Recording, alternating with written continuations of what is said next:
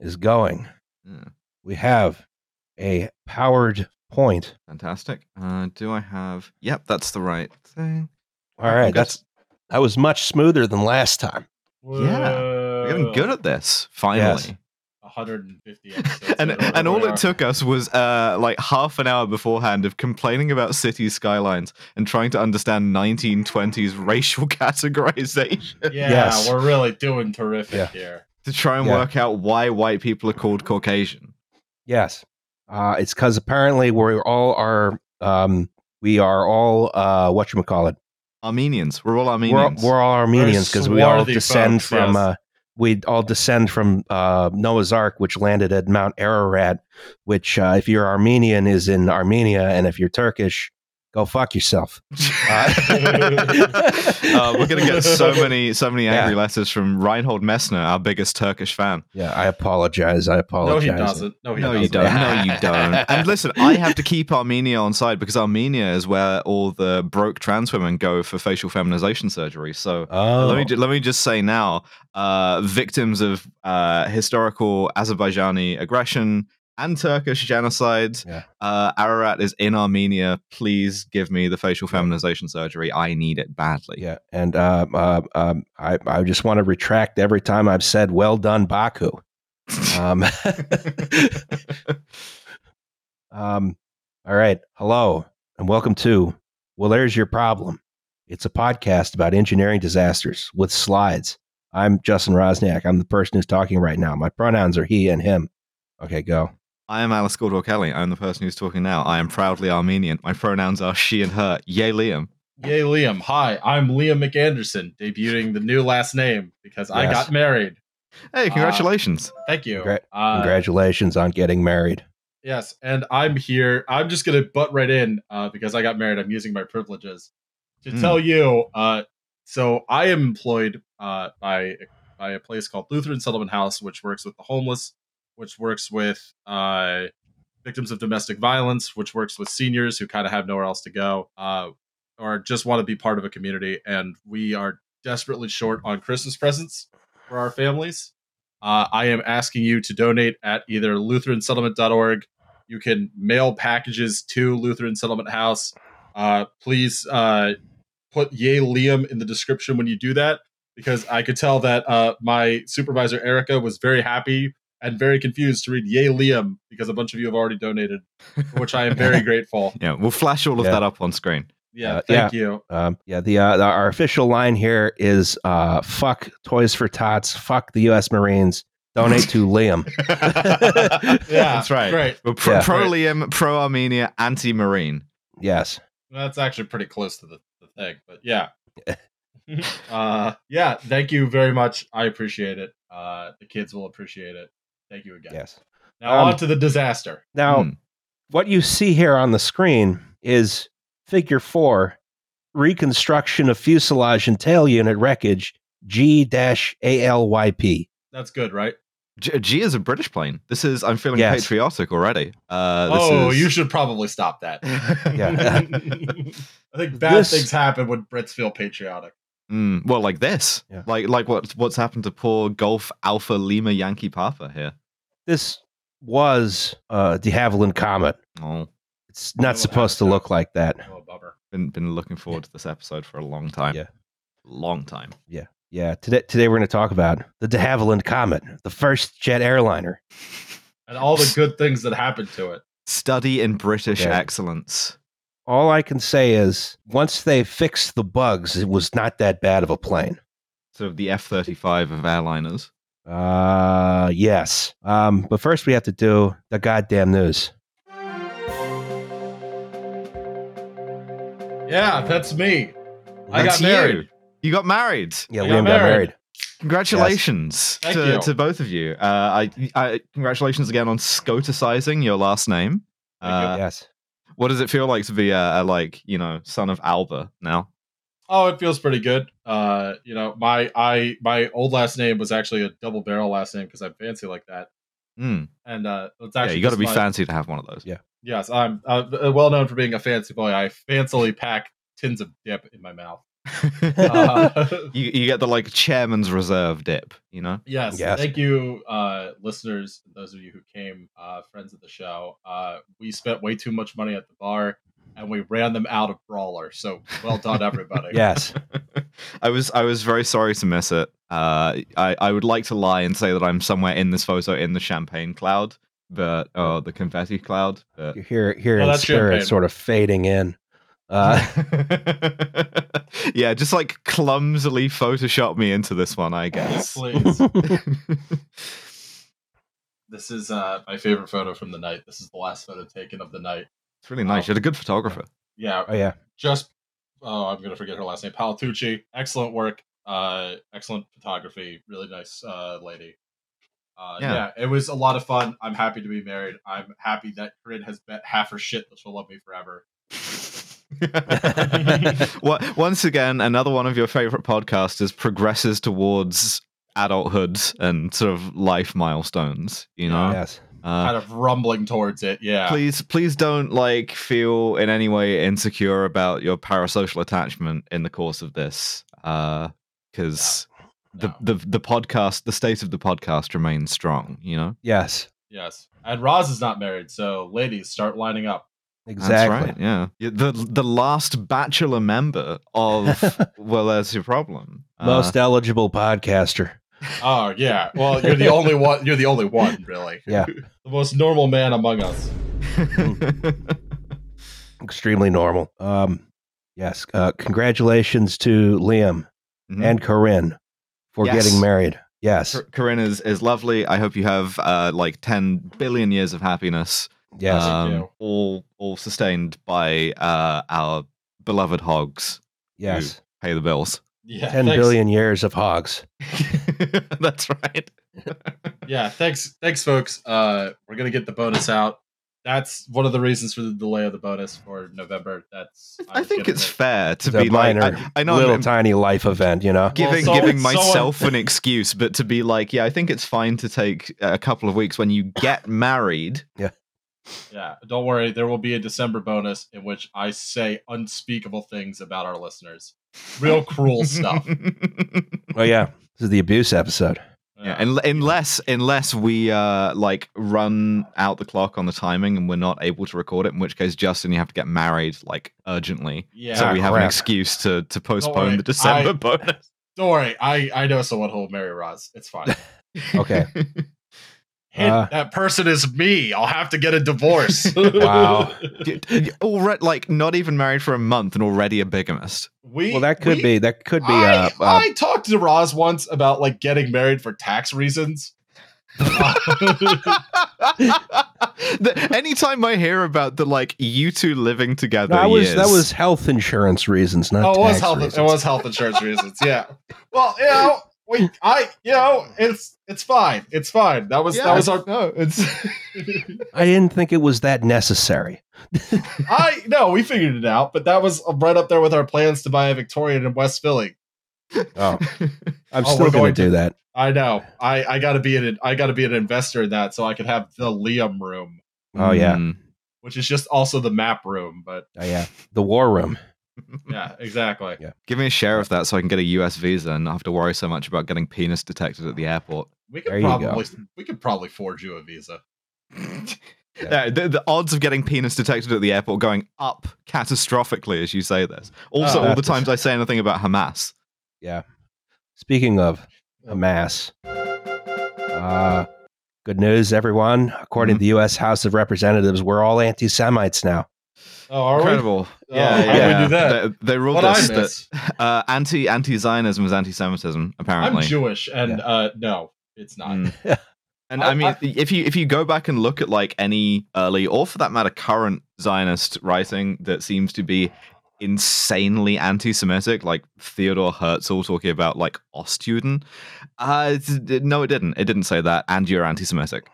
Yeah, I'm uh, I'm I'm pretty sure that this has just declared every Jewish person under like 35 to be an anti-Semite. I I will say the the the there's a an article I read about the sort of generational gap in American Jews about Israel, and my mother my mother's worst opinion used to be she was not a staunch Zionist, but she was like, you know, kind of like she spent some time on a kibbutz in the Hmm. in the in the seventies and was like, yeah, you know, it's it's it's sort of both sides. Sorry to call you out, mom. When you've lost my when you've lost my mother and she's just like what they're like no that's fucked up and wrong when you've lost my mother you are doing something wrong Mm. Yeah, and I think it's it, it's like a a process of doing things wrong less and less subtly for Yes. decades until no one really come just- after my mother she knows more and is better than you just kind of like rubbing the world's face in it, you know? Yeah. yeah, Yeah, exactly.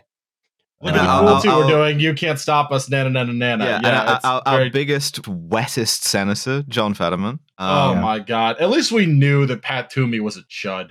We, I, I think, share some responsibility for this because yeah, i feel embarrassed obviously and pretty ashamed that that's what he's doing. Uh, I was We- not uh, I was not expecting him to be to be the breakout character in uh, the pro-Israel uh, lobby.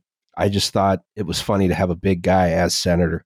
Yeah, the big guy who violates the dress code is a lot less fun, it turns out, when Yeah. he's, uh, you know, virulently uh, pro genocide.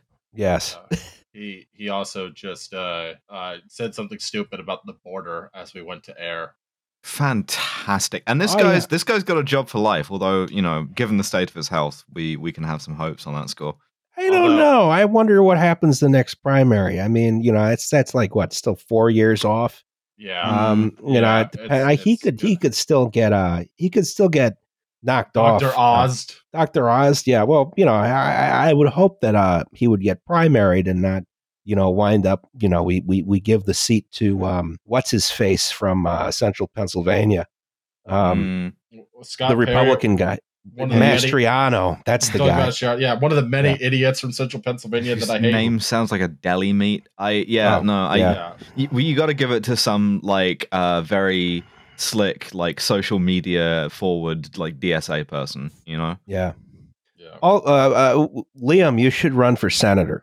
Yeah, you got married. You're a, you're a family man. You're respectable now. Uh, I'm- it's it's time. 30, right? I can do it, right? Yeah. Yeah. I'm Yeah, you can 32. run for Yeah, let's do it. Yeah. I- Oh, yeah, hell yeah. All right. Mhm. Uh, well, right there's after, your Senate run. right after Mhm. yeah, we're gonna do. We're gonna run for Senate uh, as a unit. Uh, Yeah. it's the Liam Roz Alice three-headed monster senatorial campaign. oh yeah, it's like the uh it's like uh and it's always sunny when they get the mailroom job. Yeah. I I I do appreciate that. Uh, uh speaking of speaking of uh, someone someone tweeted about uh giving to Lutheran Settlement House, and I do want to say having to explain to my boss what the hell "yay Liam" meant was the highlight of my day. they were like, "Why does it say this?" And I was like, "I've been bullying people on Twitter all morning." Yeah, you're like I, oper- I operate a kind of like years long cult. I guess is the best way to explain that. Uh, it's like the the email we got from Lilith Fund when we uh, steered a bunch of people towards there in the wake of Texas's hideous abortion ban, and we got a personal email from like the, the, the, the one of the directors of Lilith Fund, and I was just like, I love that we helped people get medically necessary care, and also like they got medically necessary care through dick jokes. It's like we'll fund your abortion, but it's gonna get it's gonna get kind of weird. Yeah. Um, yeah. So uh, the one thing we should say, uh, just because we got to mention it every episode until the horror stop, the situation in Palestine is still very, very bad. Oh, yeah. Uh, Getting worse up, every go, day. go to protests. Go, uh, go yell Go at do some you know your senator. Extremely Yeah, cool stuff. Yes, Um, extremely cool yeah, go, legal. uh, Go follow Yeah, your exactly. conscience, you know? exactly. Uh, you gotta, uh, you know, the eyes of the world are upon you. Uh, Mm. time to time to do some shit. Yeah. Perfectly Uh, legal shit. Uh, you don't have to censor that, Devin. Uh, perfectly legal, perfectly legal and cool. Just make sure your elected official has a nice time. Maybe that. Remain, remain, remain First mad. bleep of the episode. Yeah. Re- remain Wait. mad, remain vigilant, remain active. You know what will help you remain active and vigilant is our next news item. Oh boy. What is this? Why Fuck have- yes. Fuck yes. America is Yeah. the greatest country in the history of the world. USA! It makes up Sorry for the your levels. genocide. It makes up for the genocide by the fact that it also invented the lemonade that kills you instantly. Yeah, but all these people already had heart conditions. That's the thing, because this comes up every every few years, where it's like, oh, he died because he drank nine Red Bulls, and oh, by the way, he had a pre-existing heart condition. Panera Bread has invented a lemonade. I, I will don't never know- let you get through news. It's good. They taste And good. it How it many has- of these did you have before coming on, Liam? How many what? How many of the lemonade that kills you instantly did you have? I have? have drank three C4 performance energies just today. I feel terrific. here I am starting the day off with a half decaf coffee. That's because you're a And- fucking old pussy, and I am young and and, and Whatever. So Panera Bread has come out with this uh, what I am. Mm. basically energy drink uh, lemonade, Yeah. which apparently is not adequately labeled as such. Oh, it's and- so caffeinated, dude. You, like, like, 300 milligrams of caffeine or something. Yeah, yeah, it's fucking delicious. The- It's there so is good. there is an employee in the back with a mortar and pestle grinding up caffeine tablets. I used to I- do that. I used to do that, and then Roz was like, "You have to stop. You can't put caffeine in the Everclear punch," which I I, thought was you- ridiculous. I told you, you got to be careful with that stuff. The LD50 is surprisingly low. The As- large as, many people have found out because two because people, two people. okay, but two people have been have been like compromised to a permanent end.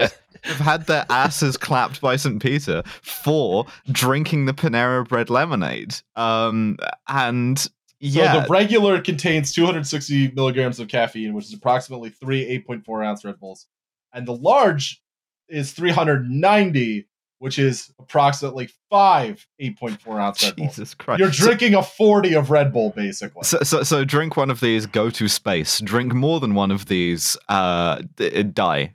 Is is Yeah. the conclusion? I, That's a lot. That's a lot of caffeine. I hate to be corporatist here, but Panera, uh, hit me up in the DMs. You will endorse the lemonade that kills you instantly. Just comes yeah, with a I'm big Liam a, face on it, I'm giving you a taking thumbs up. I'm taking a brave stance. Yes. I support. Listen, I I think it's tasty. I had one of them in Alabama, and I could have driven for miles. I, I, I think the thing is, right, that America is at its best when it lets you do things as an individual that you really shouldn't. Um, and Americans are at their best when they forget that they have to pay for their healthcare. Yeah. So this situation here, it's like the like one pound burrito, right? It, it's like it shouldn't exist. It's an affront that it exists. One pound is not that big. That's Okay. not a big burrito. Yeah. Okay, fine, fine. Like ten pound burrito. Oh, Uh, you're Yeah. talking about the you're talking about the toddler from The Rob Burritos toddler, in yeah. York. Yeah, hundred yeah, yeah. pound burrito, Yeah. whatever. You're talking about the toddler. Yeah, you can Yeah. we can come to PA and we'll get you one, Alice. I Yeah. all, We're all all going I'm to go to Rob Burritos in York, Pennsylvania. And we're all gonna get toddlers. It's called that because it's the size of a toddler.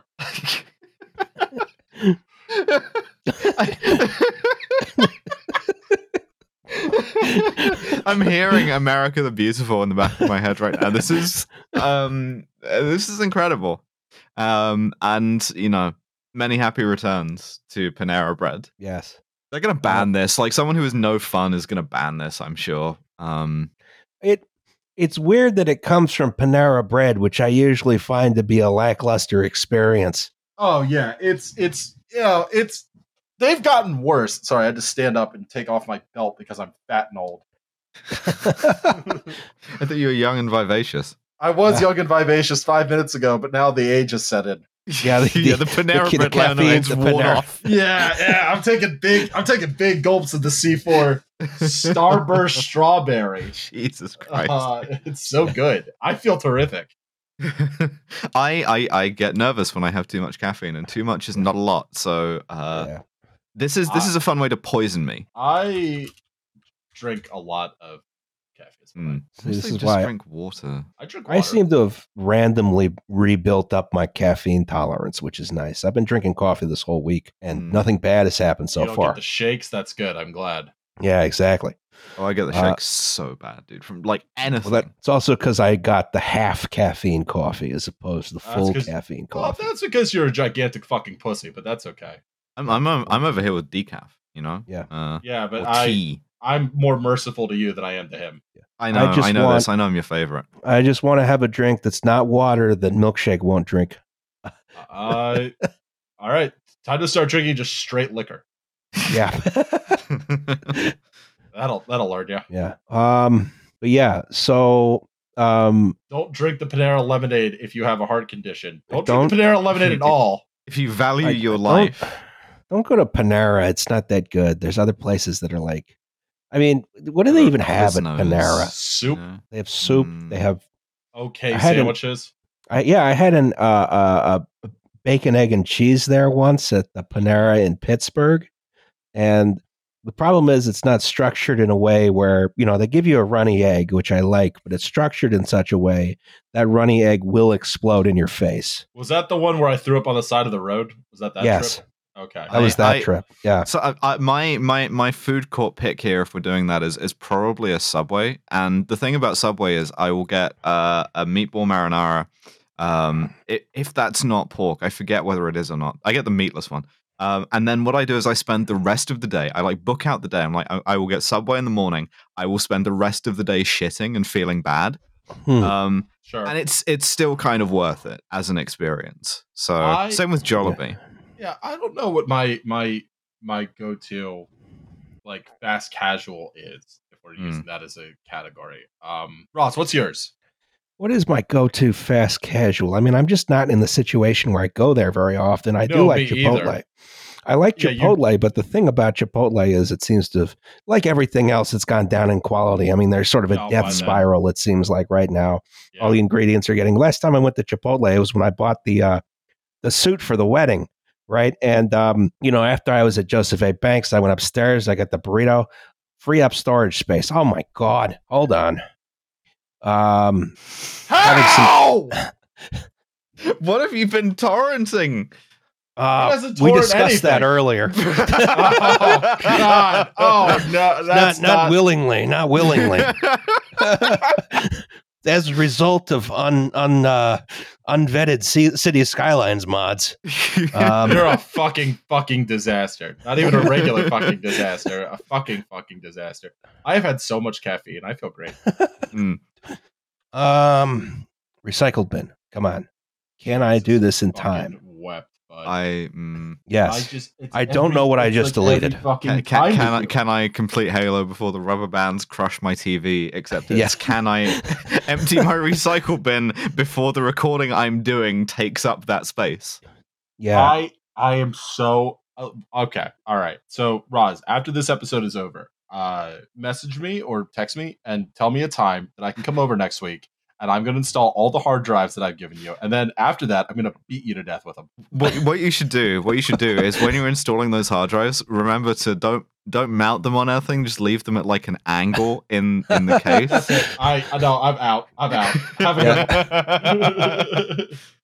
it's fine. You can you can just quit because now you can like spend time with your wife, uh, Yeah. which is much much healthier an activity than doing this. You know. uh, yes. it's it is very funny that uh my my wedding was uh largely paid for in patron dollars. So thanks, folks. Have you have you done a Borat voice, my wife, since? yeah, uh, yeah, yeah. Because like the Yeah, yeah. first the first few months of marriage, in my experience, are not getting over the fact that you are a husband or wife, and so Yeah. is your husband or wife, and so just using those words a lot You because get about- novelty. You got about six months where you you can say that at any time for no reason. Yeah. All right. Yeah, no, thank you. I I have done I've done a little bit of that just because like it's very fun to be irritating because again, she bet her she bet half her shit that she'll love me forever. Uh so I am I am all in on just being as annoying as possible. Mm. well, in summary, uh, don't if you have a heart condition, don't buy the Panera Bread lemonade that kills you instantly. Now that we're 25 minutes in, that was the goddamn news. God bless whichever one of you puts chapters on the videos sometimes. You do an Uh, essential piece of work for the podcast that we never ever think about doing ourselves. So, here is an image of a metal plate with a crack. You notice this crack is big, but this crack with two holes is smaller. I do notice that. I, I like the illustration style. Very uh 70s kind of. And so this is from the Handbook of Damage Control, Maritime Damage Control, Oh wow. um, published by the U.S. Navy in 1945. This is figure 34 20. Um, holes may be drilled at the ends of a crack and then plugged to stop crack extension. Oh yes, fucking Huh. talk dirty to me, baby. And so this is sort of one of these things that was known about since like the days of the ironclads that if you had a crack, you could drill a hole at each end of the crack and it would at least temporarily stop it from getting bigger, right? Huh. Um, and this is sort of for a long time was almost a piece of folk knowledge. Um, you could halt cracks temporarily by drilling a hole in them. The state of the science and materials didn't really explain this well. Uh, back in the day when you're like, we can we can build sort of like the you know B twenty five bomber. No idea how any of the stuff in it works. Just full Adeptus Mechanicus shit. Yeah, or like the monitor and the Merrimack, you know. Yeah, um, You know, it's one of these things where you know it, it works sometimes. You know, sort of like uh, diluvial geology, right? Mm. Um, yeah, where where you were managed to you managed to find minerals based on how you expected uh, Noah's flood to have occurred. Because there were enough Sure. minerals around at the time that you could just fucking Minecraft that shit and just and dig. it's sort of approximated glaciation is the other thing. Huh. it kind of worked. It usually didn't, but sometimes it did. Um, but this particular handbook is from 1945, right? We had big warships, big locomotives, big long cars, and airplanes, right? Hmm. Um, today we'd talk about sort of this is uh, being an example of reducing something called a stress concentration. Um, but we didn't really have the mathematics to describe that yet. Yeah, Um, stress concentration is what you have when you're trying to get through the news, and then Liam and I are interrupting you. Yes. Um, you deserve to suffer. yeah. So you know the, so if the, we drill the a hole in you, then maybe There'll be- that's that's actually stress. that's that's called um trepanation. If we trepan Trepanation. you, then Yeah. you will not be as stressed about the news. Right? I've heard it uh. I've heard that's had some good results. Um All right, well, way Drill- way way drill, way baby, better. drill. Let's do Uh, this. that's i- i- way better than a um way better than a lobotomy. Uh, yeah, yeah. I mean, I'd few rather have are a the full bottle podcasters who in kept front of going after me. one of those. Uh, But this is like one of those things that worked but wasn't fully understood, right? Until we had like finite element analysis, which is sort of in its infancy in the 1940s. It existed, but we sure as hell didn't have the computers to make it worthwhile. mm. Um, doing that shit out by hand, terrible. Uh, they made the mechanical engineers do that. I was a civil engineer. I, I all I could do is point and laugh at them. Um, now, our second subject here is in the early part of the 20th century. wow. Flying. Oh, that's Wow, beautiful. that flying that's a boat. beaut. Yeah, Yeah, big like fucking that flying boat, I the, yeah. that the like lot. British, the British flying boats that we had from like Short and I, I want to say Saunders-Roe were incredible looking throughout that's- like the whole history. This is Saunders-Roe uh, SR 45 Princess. This is the largest metal flying boat. Um, It's beautiful. yes, very, very big. But the thing about flying is it was not very good for a while, right? Really up until the late 50s. Even if you were rich, Hmm. um, you know, you're going at relatively slow speeds, two or 300 miles per hour at best. You know, all these stops to refuel in like Newfoundland or Iceland or Anchorage or Karachi or Shannon, Uh, Shannon or like uh, where else? I mean, uh, you're in y- all of the y- Indiana Jones shit Yeah. where you're like dots on Oh, the map. and I like Yeah, exactly. Those, I love those sequences. yeah, it has a Those- certain romance yeah, when yeah, you're yeah, not yeah. like in the plane. I doing guess. it right. Yeah, but like an eight hour flight today would take, you know, two days. Um, you have these very loud propeller planes. They're flying at low altitudes. They got more drag and slower speeds, right? There's some airliners that are starting to show up, like the Lockheed Constellation. They can fly higher. They have some of the earliest pressurized cabins, but this was not like normal. And then, War, war is very good still- for technology. You adapt Yeah. bombers for this, and if bombers are flying higher to avoid uh, anti-aircraft artillery and then sort of like very early missiles, uh, and you start pressurizing cabins, then you go, "Hey, we can fit a bunch of salarymen in there," and they did. Yeah. Uh, flying is, um, you know, it, it's annoying. It's slow. And, you know, we're at a point where, uh, as opposed to today, where it's annoying and at least fast sometimes.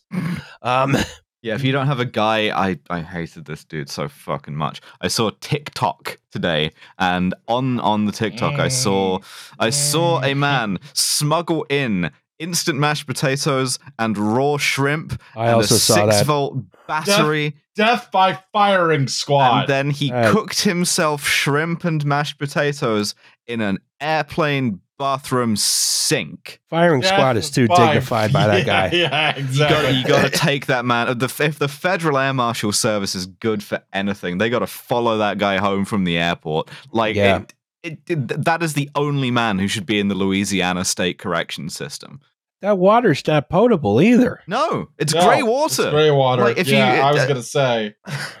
and, and plus, plus, plus, like, uh, okay, I don't maybe think they it's like technically gray water, but it's not um it's not potable water. Um Yeah, there's like fucking shit in there. Plus, they clean the bathrooms, but not after like every person uses it. So, like, if the guy in front of you has just come out from your from like you know an hour long like heinous diarrhea experience, washed his hands in the sink, and then you go in right after to cook your shrimp, y- you too will have a heinous diarrhea experience.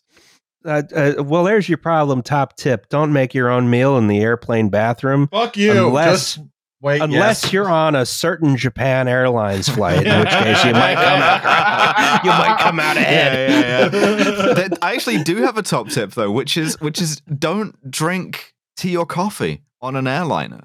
Get get a bottle of water and uh, maybe even like don't wash your hands in the bathroom. Get an alcohol wipe or hand sanitizer. Get them off the the cabin crew. They have extras. They have tons for exactly this reason because that water is fucking gross. And as much as it, like the FAA put in standards for like the uh, cleanliness of the water tanks on airliners like 10 years ago and those standards are not good Yeah, And um uh so back to old airliners here.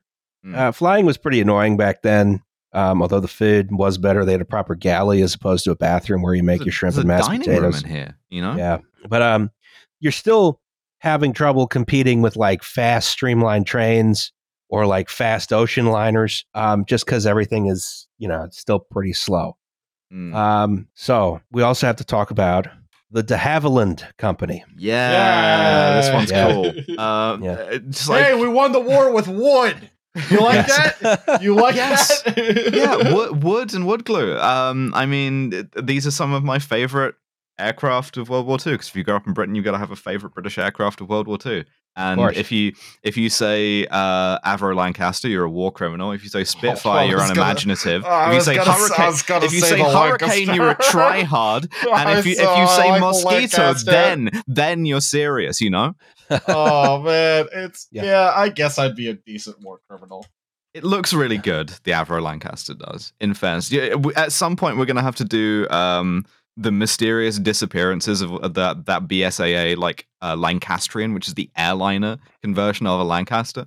Um, Fucking what now? we, we'll we'll get to that, but uh, yeah, the Mosquito. Uh, it's it's great. It's fantastic. It's Yeah. so fast. It's so maneuverable. Uh, and uh, yeah, we uh, we won the war, and the Germans lost. And yeah, uh, you, you, you yeah. could do like really like precision bombing with this stuff because it's like low and you fly low and fast. And we we bombed one wall of a, a like Nazi prison to like facilitate the escape of French resistance prisoners, and it sort of worked. Is how Wow. good this thing was.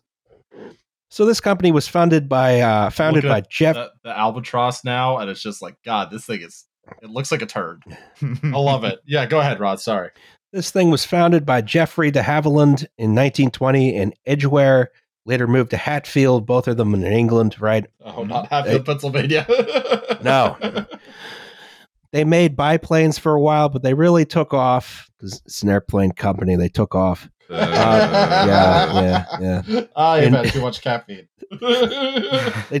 in World War II, right? They make their planes out of wood. Um, uh, so shown here is the DH-98 Mosquito that everyone's been, uh, you know, uh, raving, for here. Yeah. yeah, yeah.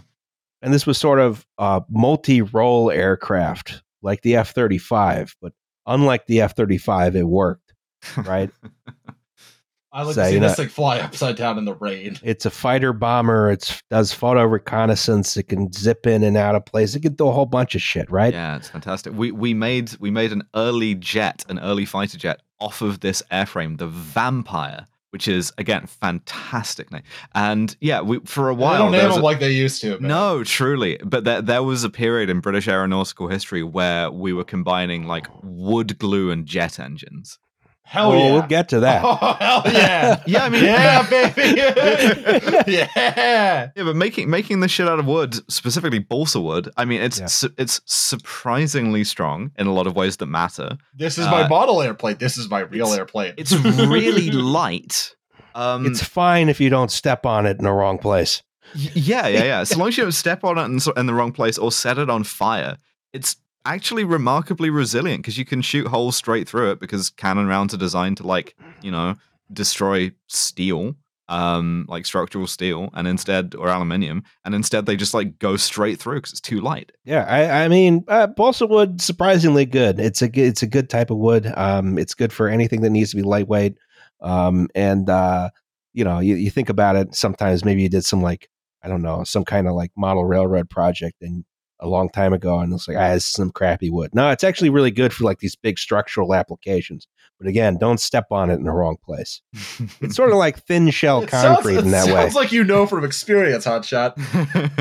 So in high school, when I was rowing, um, we had a few balsa wood boats, and uh, there were very, very clearly marked areas where you could step. I mean, it was the same with the fiberglass boats, but the balsa wood boats, you had no margin for error. Your foot would go through. you uh you really gotta um take those no step decals seriously you know Yes. So we also have to talk about the turbojet Hmm. development Yes. of the jet engine, right? Um, so your jet engine is simple in principle, right? The air goes in, the fuel goes in, you ignite it somehow, it goes boom, thrust comes out the other end. yeah it's uh, Uh, suck squeeze bang blow No, that Fuck. is a four-stroke piston engine. close enough same principle Yeah, whatever. dude. Here, the suck, the squeeze, and the bang and the blow happen simultaneously. Ah, just like I like it, of course. Mm. yes. Yeah, I like to be confused while I'm while I'm doing the nasty. So there's a really Not Really in a sensory deprivation way either. Just like just it's a really simple type of jet engine called the pulse jet. That was one of the earliest ones, which is basically you have a combustion chamber, like, and air goes in. There's a spark plug. You add fuel. It goes boom. It goes at the other end. Sometimes there's a valve body here that lets air in only one way. Sometimes you have clever geometries so that the air only comes in, so on and so forth. Uh, these pulse jets are very simple. They were viable by like the 1910s. Um, you know, and and and so they're very loud and very fuel hungry, though, right? This makes them not very Same. good for aviation. Oh. Um, you know, in terms of like mass applications for aviation, the Germans put them on the V one flying bomb, but that was about it. Um, you know, because those only have to go one way. yeah and Uh, you need some it's it's a disposable thing Yeah, something had to be done to make the jet engine more efficient for it to be good for aircraft. And that's increasing the compression ratio, which means you can use less fuel for the same amount of thrust. So this uh, RAF cadet named Frank Whittle comes up with the idea of the turbojet. classic classic british guy is frank Whittle. uh yeah, just Yeah. you nerds this is the thing there used to be uh, a, a we, space we used to be Yeah. a proper country. for nerds and now, used to- now we privatize those nerds and instead of staying in the military the nerds work for lockheed martin or we whatever used to Yeah, they make we used to have $90,000 a year. boffins in this country. yeah exactly yeah. Proper boffins, yeah. Yeah, people people wearing white coats and taking notes on a clipboard. Don't have Working that for- anymore. Working Oh. for IBM doing all sorts of unspeakable war crimes, yeah. yeah So the idea of the turbojet is all right. We have a big compressor at the front of the jet engine, right? Pressure. Um, compression compressor. Yes, Oh, okay. it compresses the air before it's combusted in the combustion chamber, Ah, right? And so the exhaust from that and the thrust then turns a turbine in the back, and that turbine turns the compressor. I kind of like that as a species we haven't gotten past like spin thing, spin thing hard. spin basically. turbine spin turbine spin yeah. thing. Yeah, yeah. Spin thing works very good in many contexts. Um, because linear thing is much more difficult. Right. Mm. Uh, and it, it it it feeds itself sort of as long as you Yeah. have air, airflow through the engine and Yeah, fuel once you once you get the thing started, it keeps going. Um, In fact, the prototype that uh, Whittle came up with was uh, so good at it that when they shut off the fuel, it kept going. Because it turned out there was uh, a little bit of residual fuel that had leaked in before. They couldn't find it. They actually, everyone had to leave the room because it spun out of control. Oh yeah! They thought it was going to blow up uh, until it ran out of fuel properly. the engine that works too well. Yes, accidentally created a perpetual motion machine. but the thing is, the British government wasn't interested, which led to the Germans developing the idea instead, Mm. um, which cu- culminates in the Messerschmitt ME two six two, which I I figured the military nerds can talk about. I, the ME262 Schwalbe, yes, I had an Airfix model of it. Uh, it was it was surprisingly Ah. effective. A lot Ah. of the a lot of the the pilots went on to transition to the uh, you know post-Nazi Luftwaffe and Post Nazi it's serious quotes here, yeah, and fl- and fly What- what starfighters. Listen to hormones the do you need for episode.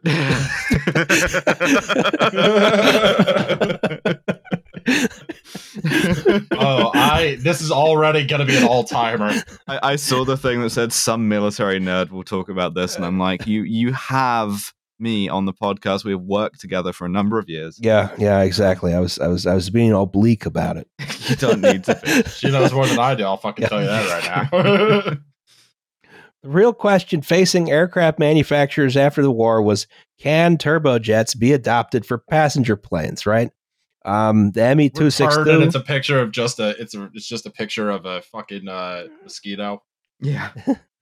The ME two six two was absurdly fast, very high performance for the day, be a great advantage in a competitive transportation market. But there same, were same problem as the F 104. It's an interceptor. It's designed to come up, meet these big American formations of bombers that are wiping Dresden off the map, shoot a couple of them down, and then land. And then Um, lose. And then lose the war. Lose well, yes, also largely because it was like built with slave labor and so on and so forth. Yeah. Fuck you, Um, Nazis. Yeah, exactly. Uh, it, Liam, it- Liam out here with a controversial opinion. Nazis bad. that's yeah, right. I'm breaking new ground, baby.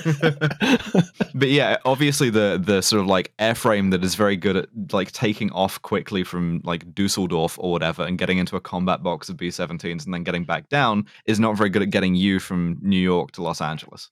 Yeah, and, and there's two there's two big problems here, which is one the fuel consumption, right? It's good for you know going out, coming back real quick.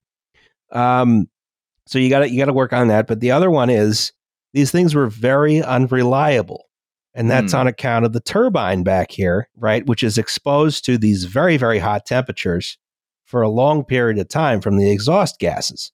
Right. Multi-turbine. Uh, I mean, we're, we're yeah. sort of like cutting off Germany from all of its like strategic metals. You don't have shit in the way of like titanium or whatever, you know. And you're again building it with slaves because you're a Nazi. It's not even uh, not even titanium at that point. It's uh, just you know very very high temperature steel is is what you use for this. Um, sort of what they call the super alloys. But yeah, so these these high temperatures accelerate something called creep, right? And creep What the is hell am I doing here? Yeah is, is when this is when a material tends to deform slowly under mechanical stress, right? Um, so you know if if you have I don't know let's say like a chain with a heavy weight on it and you leave it there for five years uh, it will get a little bit longer right now if you have a turbine blade that's spinning rapidly and um, you expose it to very high heat uh, those forces will cause it to lengthen and get thinner and eventually snap off oh, Hmm. uh, so these uh, these jet engines that uh, the Nazis developed, um, because they're using conventional steel for them, a lot of times you had to replace the turbine blades like every twenty hours of service. Oh, Nazi Germany, when will you develop a single piece of war material that doesn't require one extremely complicated part that has to be replaced and manufactured? It takes like 100 hours to manufacture Yeah, it. and You or, have to replace it melts every, its pilots. every six hours. There's one factory that makes it. It's getting bombed by the Allies every day. Uh, you, you, you You know, don't get nothing more, like it. Yeah. the more you read about German engineering, the more you realize this is all a propaganda effort. Yes. Yeah. It's we. No. Oh shit! We over-engineered Yeah. another thing in a way that's going to be very useful for the Allies to like slot into their production Yeah. lines when the war ends. Yeah. Thanks, assholes. Yeah, just kind of just kind of doing uh, like the US and Russia, and to an extent the UK and France, like bigger and bigger favors as you're trying to fight them. Yeah. So in order to make this thing practical for a commercial airliner, you'd need new high temperature alloys. Now there was something in Britain called the the Brabazon Committee. Oh, Right? What B- ba- back when guys had, used to have cool names, and Yes. back when Britain used to have a steel industry. Yeah. So after um after the uh after the war ended, they decided, all right, in the interest of maintaining British Empire, Eh, failed. Uh, Fucked it, lads. didn't didn't Ah. work. Yeah. the Suez Crisis not turning uh, turning out for you well, huh? Yeah. British aviation companies had to develop an airliner capable of crossing the Atlantic in one go with one ton of mail at 400 miles an hour. Oh my God! They did the America bomber. Basically, yes. Yeah. The America bomber had to come back too. Mm. Yeah. Yeah, difficult to refuel the America Yeah. bomber in New York. How, okay, there, were- there were a lot of German American Ah. Nazi sympathizers, but you Yeah. can't land Not- the plane not- there and have Yeah, not, not gas it so up. much Yeah, you yeah, can yeah. secure Teterboro and have it land there. You know? so, two companies bit here. One was Vickers, which developed a large turboprop airliner called the Viscount. and the, Viscount, tur- because the we're normal. Viscount. Oh, I see. The, Vi- the, the, the, the turboprop is like, okay, you have the same turbine here, but rather than uh, all of that turning, uh, all of that uh, creating exhaust thrust, you use the rotational force to uh, drive a propeller. Yeah, Right. the Viscount looks goofy as hell, by the way. Yeah, yeah. yeah. so insulting that we're Yeah. not even going to put a photo. Not even of it. putting a photo. Uh, uh, you imagine the horrors in your own. Yeah. Vi- Viscount slander. Yeah. Yeah, but the other the other company, the other company, De Havilland said, "How hard can it be?" Yeah, Oh, and this is this is weird because you're you're oh transitioning no. from like sort of fighter bombers and like reconnaissance aircraft and the you know the mosquito's quite small the vampire its its even cooler successor the venom Yeah. quite small and you're going okay from that i'm going to build like a full size airliner What kind of hormones do you need for that? The big I'm ones. I'm, I'm gonna keep saying that. Anyway, it's going to be funny every time it is actually pretty funny. I Yeah, so they say, warn you that okay. Is funny. Yeah. We're going to build a jet airliner, right? So this is uh, one of the, I forget if this is the prototype of the first production uh, de Havilland Comet. oh they just Right. they, they they scaled up the uh the mosquito and they stretched it like it's got the same nose kind of Yeah. Yeah. I mean, you got to build on uh, stuff you did before. And there was like a lot of design process I did not put into the slides. I probably should have. Um, but, you know, this, this was, uh, they, they were starting with trying to build something very small. And then as they developed the design, it just kept getting bigger and bigger and bigger. And it got surprisingly the biggest design was the most practical one. Hmm. Um, it's I, I like the bare metal by the way very yeah. jet age huge Yes. fan of that So this is going to be the sleek modern aircraft for the jet age. It's going to have four powerful jet engines. They're buried in the wings as opposed to on pods like you have now. Cool. Uh, yeah, this reduces drag. It has lots of speed, lots of range. It has these large picture windows so you Oh. can take in the scenery. Uh, has a Yeah, this, is, luxurious. this is a it's a point of competition with the Viscount because one thing the Viscount does have is big windows. yeah, has a luxurious cabin. It has a bar, and it has optional rocket attachments yes for short takeoff and landing at high altitudes. Yeah. yes. Yeah. Fuck yes. Put this in uh put this in TNO. I want to see these being used to rescue British hostages from Tehran landing in a stadium. I no, uh, all of the rocket assisted takeoff stuff fucking whips. Uh we, t- we talked about that on the Starfighter episode a bit Yeah. too. Um it's it's cool. It's objectively cool. Sorry. I don't think they ever wound up using them because it turned out it had enough power to take off on its own. Mm. But you could get them if you wanted. Um, so de Havilland was completely vertically integrated because we hadn't figured out all the weird financial tricks you can do with a lot of fake subsidiaries. You didn't Uh, need to because the, Brit- Yeah. the British aircraft industry was like immediately post-war, which meant that we had like five or six of the fuckers like Supermarine and Avro that we didn't need Yeah. that we're gonna have to like find something to do like this. Um, Yeah. and which all for like resilience's sake all built everything in house. Yeah. So they build the fuselage, they build the wings, they build the landing gear, they build everything except the engines, Mm, which are yeah, you gotta from Please say Rolls Royce right now. Rolls Royce. Yeah. Hell yeah. All right, triumph of like post-war British engineering. Let's do it. Um, ignore the fact You- that it you says deserve Pratt and as- Whitney up here. You deserve Uh, one. Uh. Yeah. listen, listen, Pratt, Pratt and Whitney are for shit. Give me a Rolls Royce any day of the week. Uh, So this is the Rolls Royce Avon, named for the River Avon. mm, or the cosmetics company, the multi-level marketing scam. Uh, This engine is still in production as a stationary turbine. fuck yeah, British Yeah. equivalent to the Soyuz. You know, you, Yes. you do it once, you do it right, and it, if it still works, you keep making it. Exactly. This is it. This is the pinnacle of British superiority in engineering. That's right, kind of. Yeah. like this is the high watermark in a lot of ways. Yeah. After this, the decline.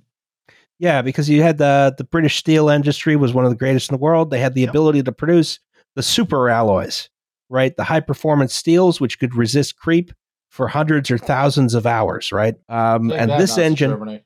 yeah, this engine was what was going to make the de Havilland Comet possible, right? Each of these guys, they were originally designed to produce, I think, 6,500 pounds of force, but they were uprated gradually to 7,300 pounds and then later 10,000 pounds of force. Wow. Um, they sipped fuel at a very low rate for the time because they had very high compression ratios. Um, so this is this is the engine that was going to make Britain dominate aviation forever, right? Yeah, we're gonna get in early on this like post-war, uh, like post-war consensus shit. We're gonna win the Cold War. Everybody's gonna be sipping tea. Yeah. Um, exactly. Well, as evidenced by the fact that I had a bunch of coffee this morning, uh, that did not happen. Um, yeah, you- we- we- instead we're all buying your blue jeans, and you're Yeah. not listening to the Beatles, um, and and drinking tea. Yeah. Um, So this was designed, tested, and brought into production in only five years, from 1945 to 1950. I- again, you look at the stuff in this country now, where it's like, can we do stuff? No. Um, did not at all. Can can we do it in five years, ten years? No. I compare this to fucking HS2 or whatever, and yeah, okay, there's a difference in scale, but like, just philosophically, something has gone badly wrong. Yes. Um, now, with that in mind, um, since I drank a bunch of coffee, talk amongst yourselves while I use the restroom. Ah, Damn yeah, it, dude. Of course. Uh, not Okay, me, well, I, I, I before just, we went to air. I, have just I've just done uh, one of my favorite things, which is go to Etsy and look for stuff that is made out of stuff. And I have found someone who has made a uh, like games table, like for playing chess or backgammon or whatever, on sure. out out of the exhaust cone of a Rolls Royce Avon. That is Um, pretty fucking sick. The downside is that it costs one thousand three hundred and fifty pounds, and there's one of them in existence. All right, so here's um, the thing, right? Patrons, if you're listening to this, and if you're just listening to this in your car on your commute, uh, Alice, what's your PayPal? it's uh, paypal.me slash avazandum uh you, you can you can hit me up with this so yeah there's this one this one guy on etsy uh name's dapper aviation d-a-p-p-r um m- makes stuff out of like old salvaged aviation stuff which is probably like covered in benzene and horrible for you oh and yeah, you you're, of like you're gonna melt. cancer You're gonna melt. but if you want like a coffee table that's made out of like uh, a jet exhaust fan or a desk that's made out of uh, like the emergency exit door from a Sea King, this is your guy, right? And I'm I am a sucker for this kind of stuff. So uh, please send me all of the money that you have. I I will use it for this, and I will have no regrets. I will drink my coffee on the coffee table that is giving me like benzene exposure. Um, and you and and you deserve to to have the things you want. Yes, exactly. That's right. That's right. I mean, some of this stuff there's there's like a, a, a bowl made out of the wheel bearing of an Airbus A330. Like That's crazy. It, it it's cool, but like so much of this stuff, there's repurposed stuff because there's the military version of this that's like, oh, do you want a shot glass that's made out of like a 40 millimeter like uh like rifle grenade? Yes, I do. Uh, and the answer is yeah, of course I do. But I'm also slightly concerned about my like lead and explosives Nah. consumption. Uh, all right, well, I know what I'm getting you as a as a like a late wedding present is you're getting a set of 40 millimeter shot glasses. I'll take them. I'll Back, use them I'm every back. day, honestly. Th- th- uh, thank you. We've we've been doing like Sky Mall um in sort of multiple senses. Yeah, I also wanted to uh uh since uh since we've gone to air, multiple people have tweeted about the things they've bought for the Lutheran Settlement House. I want to thank you again. Uh, we are gonna make these people have a Merry Christmas whether they want to or not. went over to the bathroom and I looked out the window in there and I was like, "Oh my god, is there some kind of apocalyptic storm coming?" No, Never it's is, just five five o'clock. It's just Uh, that dark out now. I, you can see through the I live on a that- higher latitude than you. I I, I live. Yeah, but on you do it well voluntarily. That's fine. I, I, I well, I live in the same latitude as uh, St. Petersburg, I think, or like uh, any of the Canadian cities. Yeah, you're much higher than the Canadian cities. Actually, yeah. Montreal's at the same latitude as Madrid, if I recall correctly. Jesus, Canadians are pussies about the cold. Then I guess.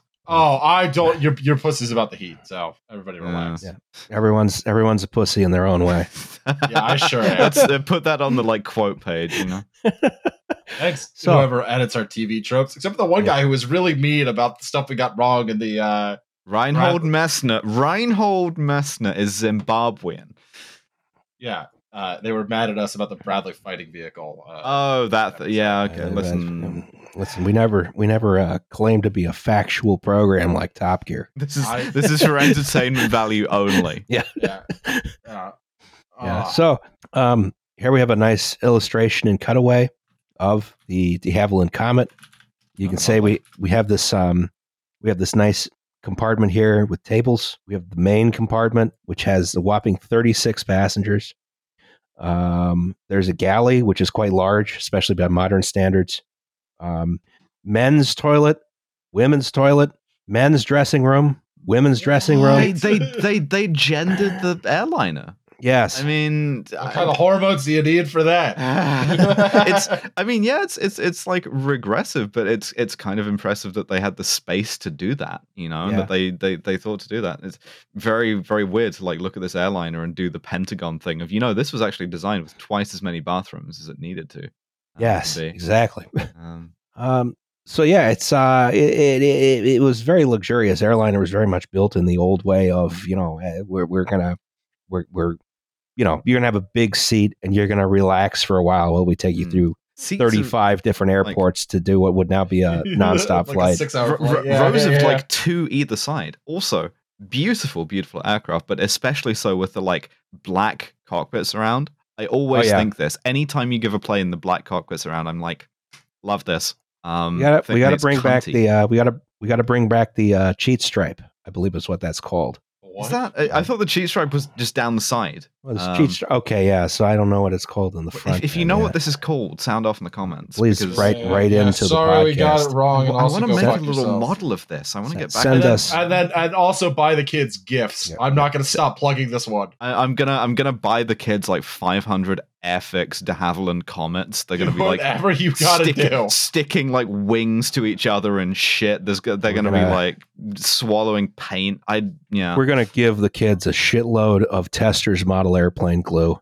Oh, yeah. I, I also, uh, if you're still listening, if you haven't turned this one off, uh, Actually, that's also, a valid question. What's the what's the like age range of toys that you want? Uh, the age range is literally zero to eighteen. Um, All right, well, de Havilland comets it is. You're getting a yeah. pallet full of You're them. getting a You can pallet also- of Havilland That's fine. Uh, you can also email uh, R Walker W A L K E R at lshphilly.org if you want to buy gift cards.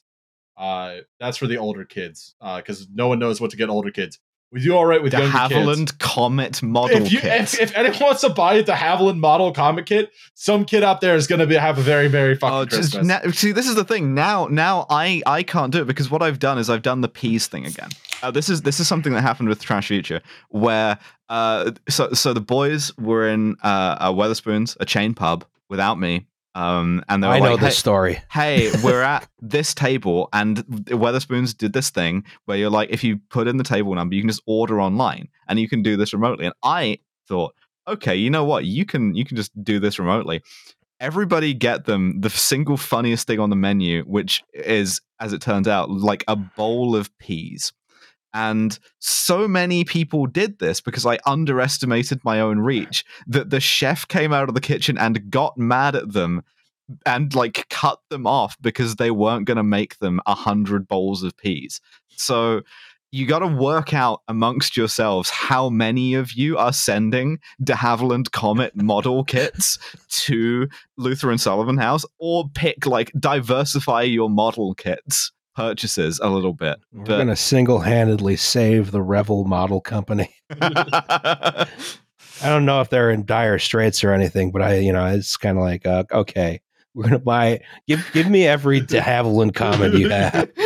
I look forward to Lutheran Settlement House and the kids opening their their various presents on Christmas. and every kid, 27th every kid has to take one.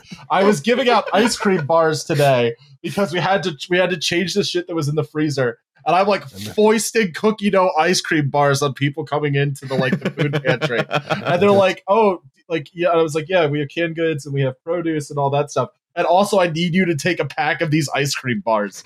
And people are just like, what? I'm like, I, I need you to take these. They're Tomorrow- bluebell cookie dough tomorrow ice. The food pantry will be full of de Havilland Comets. Yeah. Listen, I, I know this is leading to to like a future in which I'm confronted with a photo of you surrounded by a bunch of like kids with a, a startling number of de Havilland Comet model kits. And I just I know what I'm doing and I, I just I, I, I wish I could say I regret it, but I don't.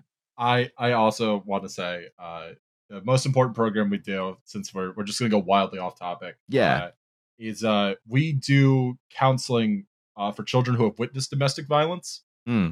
And a bunch of you have bought stuff for the children's therapy program, and I'm gonna cry. Thank you. It's really sweet. Now, I- you know what would cheer up any child in, in really dire circumstances is a model kit of a de Havilland When I comet. when I have to when I because because the presents go to me. Like I work at like I, the presents go to me. I have to inventory them, and I look forward to just being like, "You fucking people, you fucking people, you fucking people." There's 27 de Havilland Comets, and they all say "Yay, Liam" on them. Sounds like a low cost airline. Yay, Liam. Peace through superior merriment. Yeah. So, speaking of models of the comet, we have to talk about the construction of the Havilland Comet, right? Oh boy. So, de Havilland was, of course, not going to build this airliner out of wood, right? Uh, it won the war. well, That much like Winston mean- Churchill, we were like, "We won the war. Fuck Let's, off now, let's- please." yeah, please. Yeah, you tossed away. You tossed away people like Gallipoli. No worries. This doesn't mean they weren't influenced by their earlier wooden designs, right? This was going to be a composite aircraft. What is that noise? That's Milkshake. That fucking cat. Hi, milkshake. Hi, milkshake. Yeah, hi, Milkshake. I ran away. Oh, buddy. Um, yeah. Oh no, he's he's found something to play with.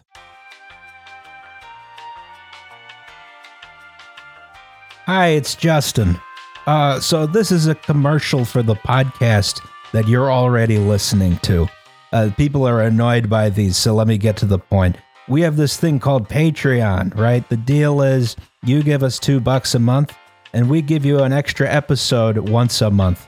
Uh, sometimes it's a little inconsistent, but you know, it's two bucks. You get what you pay for. Um, it also gets you our full back catalog of bonus episodes so you can learn about exciting topics like guns, pickup trucks, or pickup trucks with guns on them. The money we raise through Patreon goes to making sure that the only ad you hear on this podcast is this one. Anyway, that's something to consider if you have two bucks to spare each month. Uh, join at patreon.com forward slash WTYP pod. Do it if you want. Or don't. It's your decision, and we respect that. Back to the show. Much of the aircraft was actually made of new plastics and polymers, various new weight, lightweight alloys, fiberglasses, so on and so forth. Only the skin was entirely metal um, you know, because this whole thing is sort of an experimental exercise in building this jet aircraft, this pressurized aircraft, so on and so forth. No one had built a pressurized cabin this big before. Hmm. And to wring the maximum performance out of the aircraft, it had to be both extremely lightweight and extremely strong, which meant some new construction techniques. Also, take into account you are bonding different materials to each other a lot of the time. Okay. So, Oh boy. Yeah. Jesus. Listen, you can take the wood away, you can't take Christ the glue on- away. No, never. Oh, there's a bunch of welds and stuff because the airplane's made of metal. No, it's glue. It's all glue. saves, Saves weight. Saves weight. You got a million different plastics, polymers, fiberglasses, metals, other materials. You need glue. Glue. I I maybe would bolt stuff together or weld stuff. nah, fuck okay. that. Saves weight. Yeah. Yeah. glue. I mean, you don't get that beautiful like curvaceous airframe without just gluing shit together, right? Yeah. So the glue used on this aircraft was called Redux, right? Cool. Which stands for Researched at Duxford. Huh. Du- Okay. Duxford is where the uh, air bit of the Imperial War Museums are now. Yes. Ooh. It's a good. It's a good time. And it's um I didn't bother to look up how the chemistry works here. Attaboy. it's a Attaboy. Fuck it. You can figure it out yourself.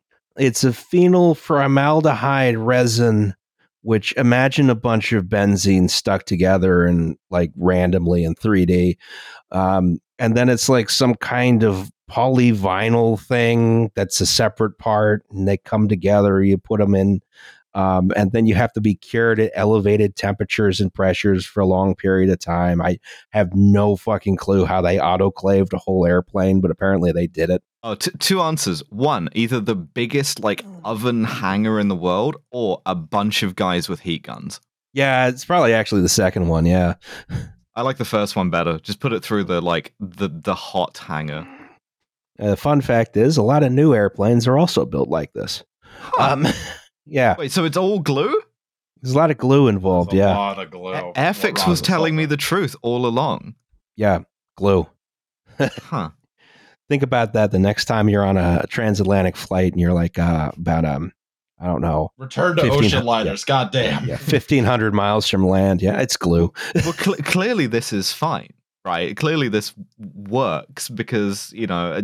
Once again, you're on you, the ETOPS thing. Engines turn or passengers swim. Like, and Yeah, relatively few cases of you having to swim the Atlantic. So clearly, the the uh, like Blues Brothers grade marine epoxy that holds up.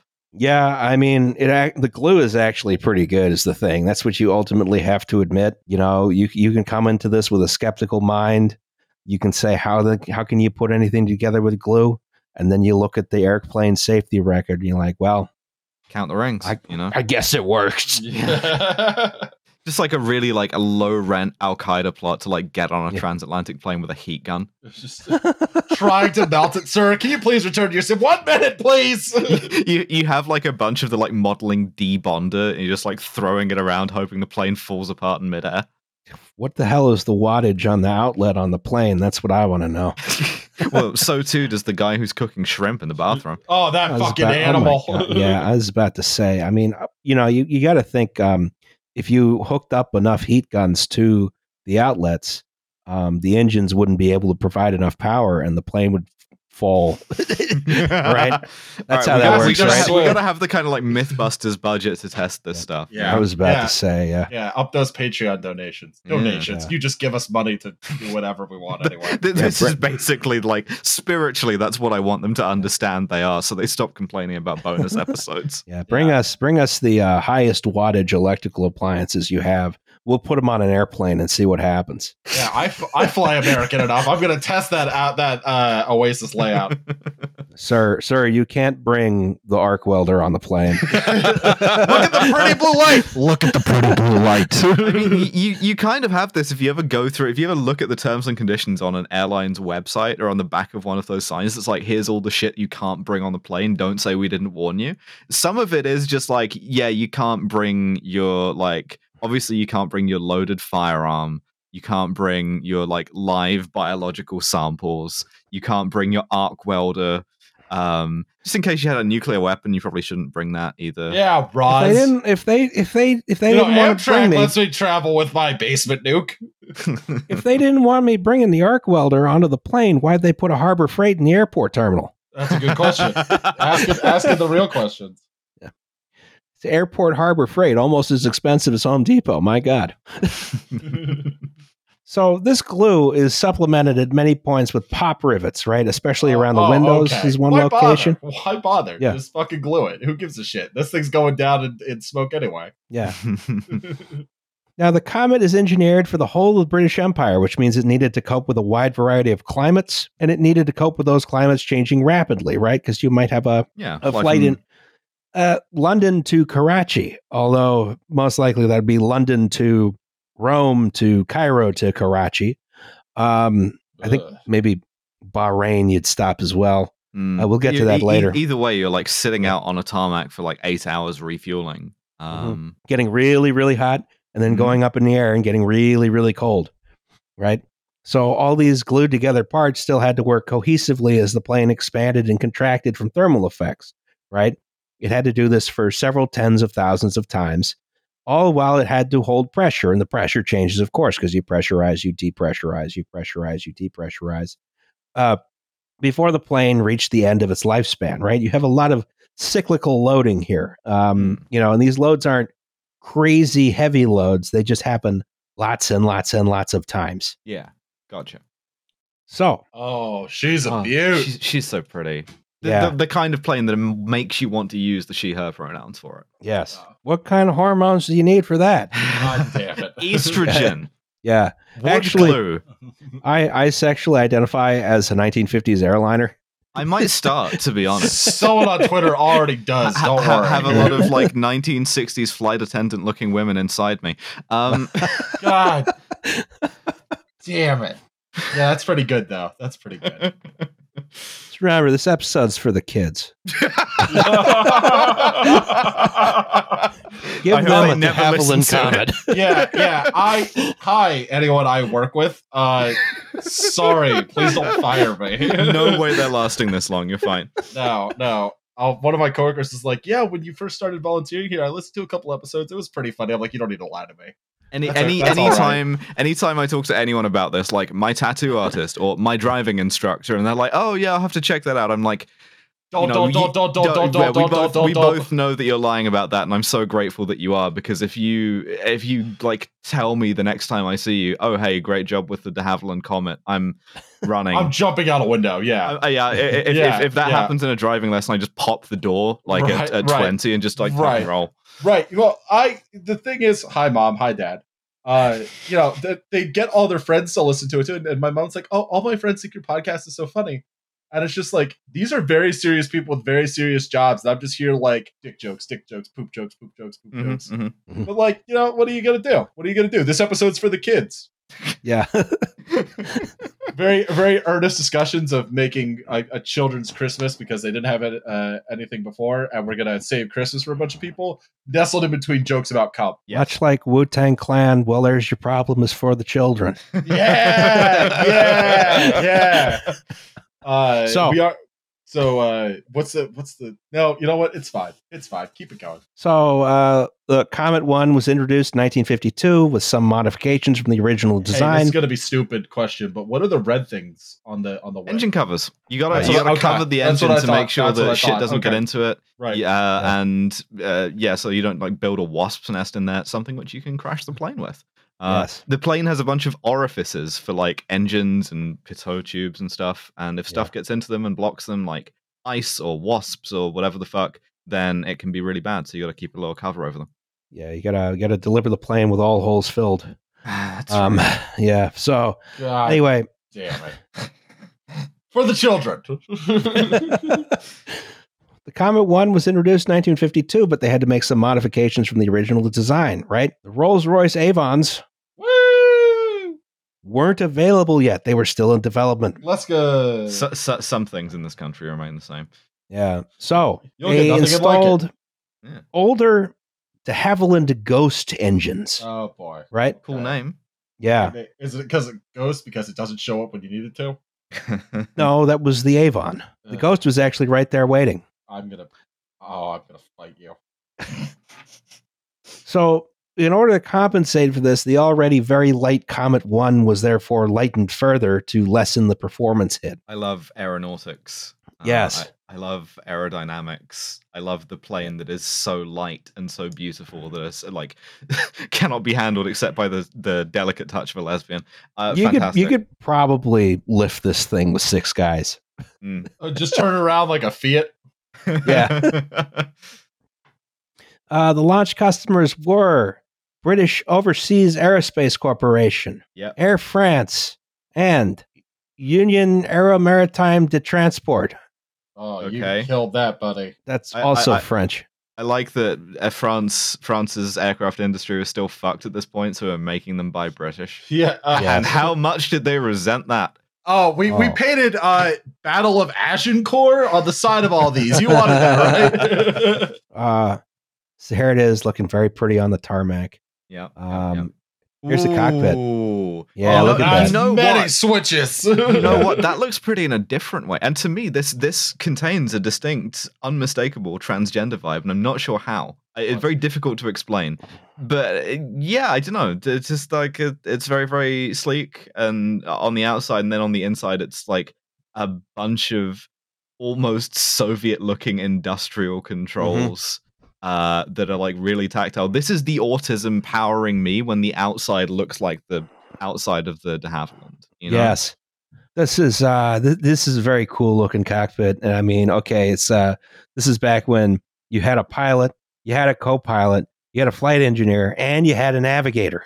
I see the little navigator's table. The chairs, the shape of the chairs. Yeah. It's cuz uh this is back before everyone got fat. Um, Oh, you'll you'll get your corn subsidies and like it. Yeah, exactly. Uh, I just added this picture in here. I don't I don't have anything to say other than it looks cool. Um, really you does know, look cool. The visibility is for shit. Like really small window panes. Uh, but again, I like the way that looks. I think that's very pretty. Presumably since it's 1950, you know, you have a pilot and a co-pilot so that when you're not drinking martinis, the other guy can take over. Uh, yeah, one guy goes back to like sexually abuse the like flight uh, the cabin crew, and the other Exactly. guy keeps flying and Yeah. drinking. look, we need this to stay calm and collected, okay? Shoot it down. the Shoot it the down. the like um m- um like mill mi8 style fans just poking out of the kind of like blanket roof upholstery Oh yeah, I, Very, I love very I love nice. a I love a fan you can stick your finger in and it gets chopped off. oh yeah Yeah. Hey, you know what I'm gonna do with your intake fans in your case that you probably don't clean? So Ross. Anyway. Anyway. um, the launch of the comet uh, is marred by a few early incidents. Right. beautiful beautiful boac livery Yeah. Um, yeah. with the cheat line uh, Yes, with the cheat line. Yeah. Um, so uh, the first one was on the 26th of October, 1952. This is BOAC flight 115 from London to Johannesburg, right? mm, And it made several stopovers, including uh, Rome Ciampino International Airport. I think it's Ciampino. Is it Yeah, Ciampino? think so. Yeah. Okay. Yeah. I'm, let, let's stick with Ciampino then, because we're gonna have to talk about it a couple more times. Um, sort of like So- a european hub Yes, it was the big the big Rome airport. Now it only had one runway, but it was the big Rome airport, Mm, as opposed to Leonardo da Vinci now, which is just a surreal space. hmm. Um, so anyway, at uh, Rome Ciampino International Airport, uh, they were at, on takeoff, um, and they pulled the nose back, and they pulled a little bit back too far, and it went into something that was like a stall. Right? They aborted the takeoff. Uh, the plane skidded to the end of the runway. The landing gear got taken off by a big mound of dirt, um, and they sort of came to a halt. Right? And then this resulted in no fatalities, but they wrote off the aircraft. Oh, so you just have um, like a cool frightening time Yes. Um, this was likely caused by pilot error because Ah, one of the things was uh, you were developing training programs for the first jet airliner. No one had flown this. J- most people had not flown a jet airplane before. they This were- thing came out, so, you know. Yeah. Mm, yeah, exactly. So if you've flown like bombers in the war, which gives you like the best sort of flying time and like a sort of like size airframe, uh, you're used to like you know flying over you know Munich or whatever while uh, while you try and create like an incendiary firestorm, and now you have like a jet aircraft that weighs nothing. hmm And on March 3rd, 1953, Canadian Pacific Airlines, What? Huh? Yeah. The railroad? The railroad, yes. Oh god. This Um, is a train. Canadian Pacific Airlines lasted surprisingly long. They had 747s and everything. Huh. Um, They also had the cool Canadian Pacific multi mark on the tail. They look really good. They're good looking. Uh, they're good looking Ah. planes. But it's uh, hard this to is make a plane look bad when the plane is this, but even so, it looks really nice. yeah. So Canadian Pacific Airlines uh, was doing a delivery flight. I think they were getting their first Comet. Um, it was going to be called Empress of Hawaii. Um, and this was due to fly a route between Sydney and Honolulu. Um, so it was being delivered, but they they still had a couple of paying passengers on. Um, and they took off at Karachi Airport, which was another really big, important airport at the time. Hmm. They took off, they rotated back too quick, they started to stall, uh, and then they pitched back down and they couldn't stop it. And they uh, went off the end of the runway, slid down an embankment into a drainage canal, killing five crew and six passengers. Youch. Uh, Ugh, yeah. hard plane to fly then, or hard plane to take off. Yes, uh, Canadian Pacific Airlines canceled their order for another aircraft at that point. Um, there was also likely pilot error, but by this time it was clear this plane is just difficult to fly on takeoff, right? Hmm. So de Havilland decides we're going to make some alterations. Uh, they adjust the wing profile so it's harder to stall, easier to control during takeoff. They make all these corrections. Everyone's happy. There's another comet that crashes in a storm near Calcutta on May 2nd, 1953, but that's a sudden squall that appeared out of nowhere. And back then it was like, ah, well, you know, the plane crashed in weather. That's normal. yeah, for sure. Yeah, That's like fine. a single drop of rain has hit it. Fine, write the Yeah. whole thing off. Uh, Uh, this is a quite nasty storm that appeared out of nowhere. So, mm, so everyone's like, all right, this is a fine, safe airplane until oh god. the big wrecks, Oh the big inexplicable ones. Die, One of support these- your local medical examiner. Die strangely. Yes. British Overseas Aerospace Corporation, Flight 781. I always forget which one. BOAC, Flight 781. They're flying from Singapore to London by way of Bangkok, Rangoon, Calcutta, Karachi, Bahrain, Beirut, and Rome. Fuck all that. No, that's a lot that of sounds- P's. I, I I get scared having to take more than a direct flight because that's more than once in the scary tube that pitches up really hard. And you're expecting me to do what one, two, three, four, five, six, six takeoffs uh, in this thing. Oh, you know, it's uh, people hadn't realized that planes are better when they don't make so many stops yet. Um, I guess so. And I, I guess the other thing too is it sounds like quite a nice itinerary if you imagine that you, you know, get to go to Rangoon or Beirut, but instead you just sit in the plane. I don't know if I'd want to go to Bahrain. Yeah. Yeah. or, or, or in the like, you know, lobby in Karachi, you know, drinking uh, while they refuel the plane. All right, hanging out in like uh colonial Rangoon. Karachi, you know, Yeah. Yeah, you know, a Uh. bunch of guys in khakis, you know, hanging out. Silly hats. Yes. Yeah, and you just talk about all the atrocities you did. Mm. And I mean, recent atrocities because this is, uh, you know, Right. like early fifties. Like partition is not even a decade past. Oh yeah. So this plane was the first production Comet, and it takes off on its final leg from Rome Ciampino to London on the 10th of January 1954. Uh-oh. It reaches altitude and it blows up. Just blows up. Just blows up. Just Jesus. blows up. And I mean, Cool, okay. 1954, terrorism hadn't been invented yet. I Yeah, they didn't have that. It was just called uh that was just called warfare back then. It was then. just called Yeah. the CIA. Yeah. Yeah. I barely had the CIA. It's true. Uh, they were still doing Gladio. Don't worry. Oh, this is true, yeah. So, you know, this blows up. It killed everyone on board. There's no black Yeah. box recorder at this time, right? When did those get invented? Do we have a date on that? Uh, that's a good Uh, question. One that I will Google right now. We do we do our research on this uh, podcast. Yeah, it's the Yeah. well. There's your problem. Extended universe. Uh, We're very, very highly researched podcast with original ideas. H Bomber Guy, do not make a four hour video about us. please. We're for Yeah, the we- children. Gareth That's has a right. family. We're for the children. children. We're for the children. And Gareth has a family. I please the fact that we turn Wikipedia articles into it's a transformative work. God, please. uh, speaking of of uh, that, I was able to, with uh, some money donated, able to uh, buy two Lego Star Wars Boba Fett starships. My God, maybe we make too much money. Uh, so it was first designed in 1939 uh, Wow. by a guy called Francois Hussenot, uh, and he called it the Hussenograph. Um, of course, he did. South Then, Park. then it was independently invented in the UK during World War II, independently reinvented in 1942 in Finland, independently reinvented again in America in 1943, independently reinvented again in 1953 in Australia. Wow. How many fucking times do we have to invent this fucking thing? It's just like the calculus. It- it- it- the it- calculus. invented again in the US and patented in 1953. Uh, s- when did we? Fi- there is no answer. It seems like every dickhead in the world has invented this at one time or another. This I'm gonna, like a I'm gonna- myth. I'm gonna say this now. I have invented the air, the uh, air, like aircraft cockpit data recorder. Yeah, and Hey, Reinhold I- Messner is uh, from Zimbabwe.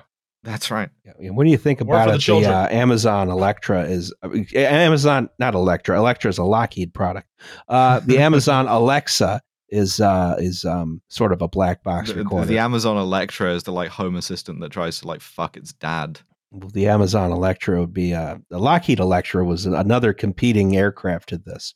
Um, uh, Electra in Greek mythology is the the Electra complex, kind of the female uh, analog to Oedipus, because Oh. she fucked her dad. Shit is nasty. That's weird that they have an aircraft called the Electra, but they don't have an aircraft called the Oedipus. Yeah. There once was a man named Oedipus Rex. You may have heard of his odd complex. Yes. So I know Tom Lehrer songs too, asshole. We're for the initially, children. initially, this was suspected to be a bomb that caused the explosion. Right? We hadn't mm. invented that yet, though. yeah, No, but they it could had have been like some guy who was just out of the war who had just like brought his bomb on board Yeah. for fun. initially, you know, the popular suspicion was this was a bomb, right? But forensic investigation of the bodies proved something else. There was traumatic lung damage indicative of everyone's They've been lungs. Ex- vaping. Oh, no. Popcorn lung. no, no, they they'd been smoking. This was back when men were men. That's another thing you got to remember about the uh, the De Havilland Comet. You could smoke on this. Yeah, full of full of cigarette smoke. Yeah. So anyway, uh, everyone's lungs had exploded. Ooh. Yeah. I, I hope that doesn't happen to me. I don't. Not. The plane had clearly decompressed very rapidly, right? Uh, but the cause of the decompression was uncertain. Most of the aircraft was recovered by the Royal Navy because it was in bits and pieces and it, you know, sort of ripped apart on on on contact with the uh, uh, ocean, right? Mm, very Uh, light, but the- you know, just scatters. Yeah. The actual cause of the aircraft uh, accident could not be determined. Uh, but eventually, de Havilland figured, okay, this was probably a thrown turbine blade, right? So they created a design for up armoring the turbine housing to stop it from happening again. Uh, BOAC grounded their fleet until all the aircraft were lit- retrofitted. All the aircraft were retrofitted. Problem solved, right? Yeah, easy. Yeah. Oh, did it? Oh, no. Until Oh, boy.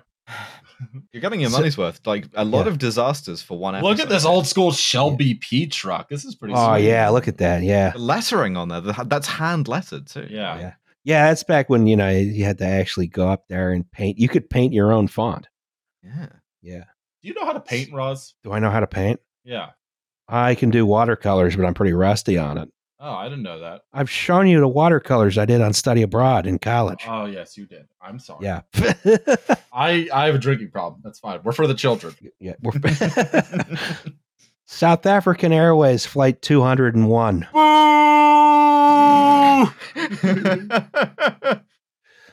Spirit of alarmingly racist. Yes. on 8th of April, 1954.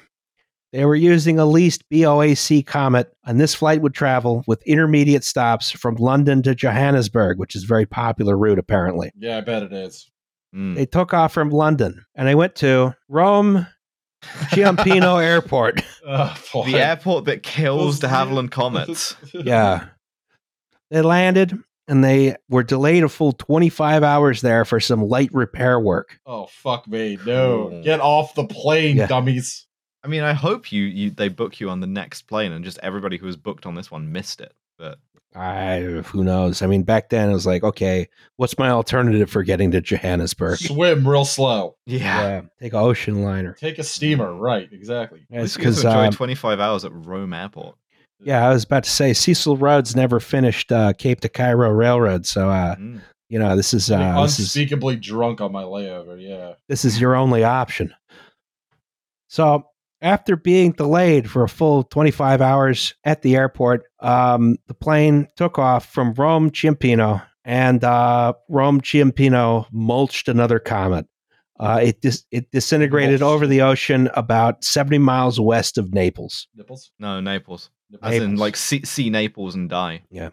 Napoli. Which I guess, yeah. I guess they did. You know. Yeah. Um, Naples is very nice. I want to spend more time there sometime. I've only been there for like uh, six hours. Mm. And I always go to the train museum. Uh, Beautiful. very good train museum. Anyway, so the ocean was too deep here for a salvage operation, so it couldn't be conclusively determined what happened here. I don't think the What- med was that deep, was it? Uh, apparently, in this location, it was. Huh. They did not recover any of the wreckage of this one, to my knowledge. And the one guy who like brought his bomb on the plane got away with it. Well, sort of. Well, no, at this point, it was starting to raise suspicion like, okay, why did these two planes just disintegrate for no apparent reason? Sure, Yeah. sure, sure. Um, I They assume did. they tried to figure out if the airport was malicious in some way, but um, eventually they had to move to scientific Italians. methods. They put the plane in jail. They put the plane in plane jail. Yes. Oh, no.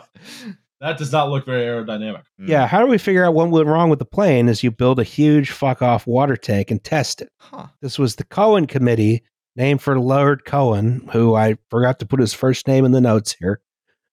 Um, but uh, essentially, there was some suspicion that okay, maybe there's some pressurization failures here. How do we find out if that is correct? Uh, let's do full scale testing. Incredible.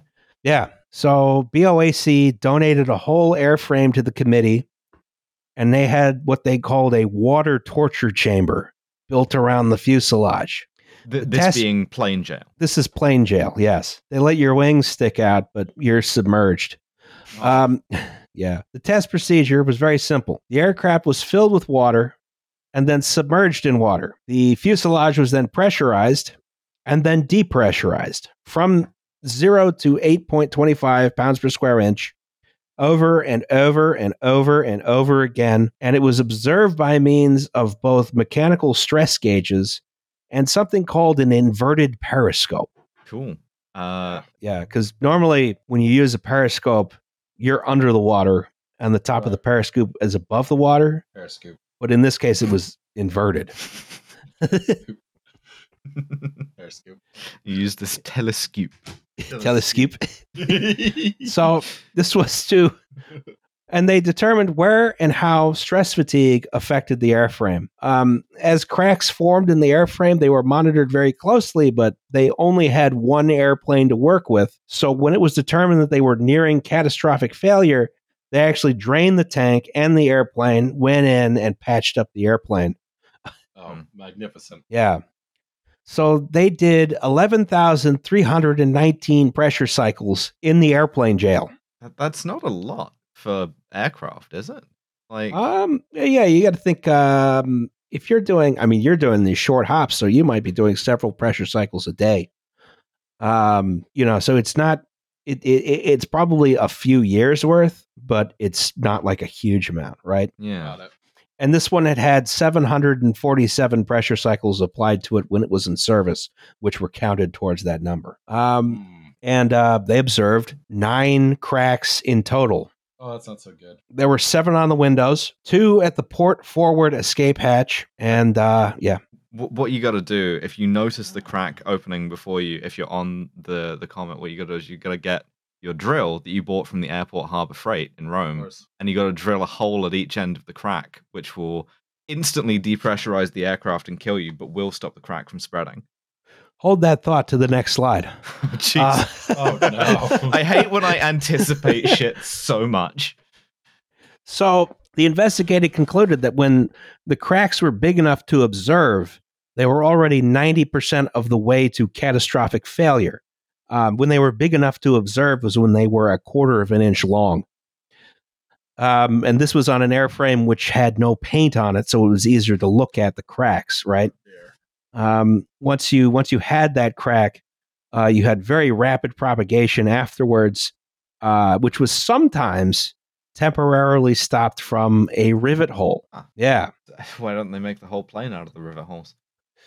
That's a good question. Well, No, it's not. I know. you, just- you wouldn't have a plane then. I- you just have a kind of a flying colander. Yeah. So these cracks usually propagated from Why, why don't they make the whole plane out of the rivet holes and it flashes up the like um like false correlation plane with all of the holes in it? yeah. yeah, I was about to say you wind up with a negative plane, like the anti-plane. yeah. What happens when you hit an anti-plane with a plane? It's just Mm. mirrored in block, dude. Delays. Yes. So almost all of these cracks uh, propagated from rivet holes instead of from the edge of the windows, which is something that like is sort of in the popular conscious. We'll get to that.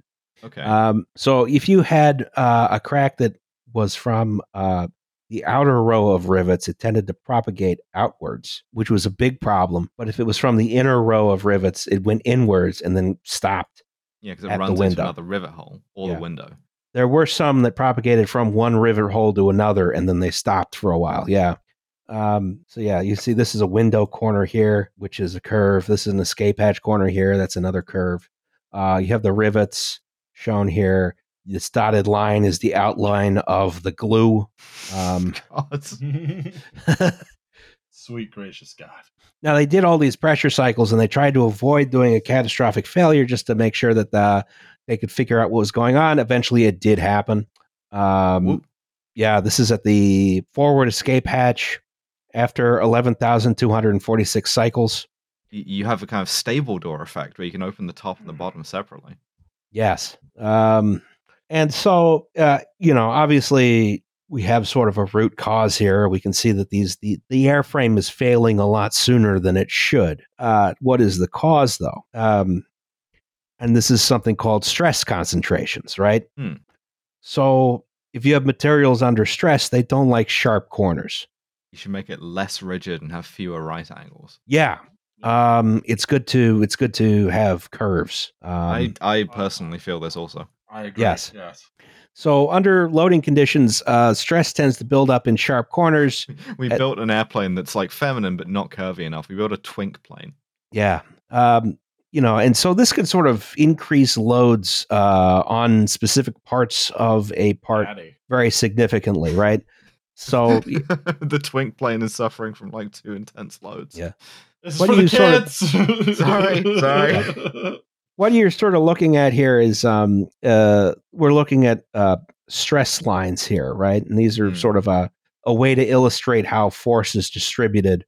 Um, I forget where I got this from, uh, so I, I don't know how to credit it. Uh, Hbomberguy, do not make a video about us. Um, Listen, if, if nothing else, we could, you know, glass houses about making four hour videos. Yeah. so you can sort of see uh, this is a way to visualize how loads flow. You can see these lines get much closer around this corner, right? So you have an increase in stress around here. Um, and what that means is uh, even though the actual uh, uh, load here is whatever, um, right here in this specific location, it's three times whatever. Um, and you can actually reduce this load just by changing the shape of the material or the part. Um, not even necessarily by adding material. You can remove material and make a, a part stronger um, just by changing the shape. Hmm. Hmm. So, yeah, stress concentrations are bad.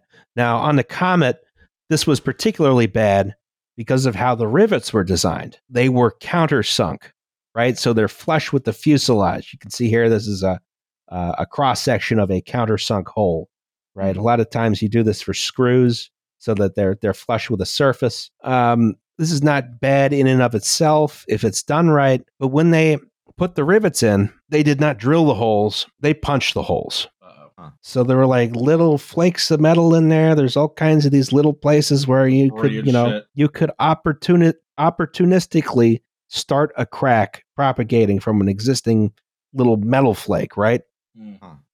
These stress concentrations were greatly exaggerated by uh, just the, the methodology here. The other thing they did, let's go back uh, two slides here. This uh, Redux joint, the glue, Yeah. Yeah. I decided they didn't need it Oh.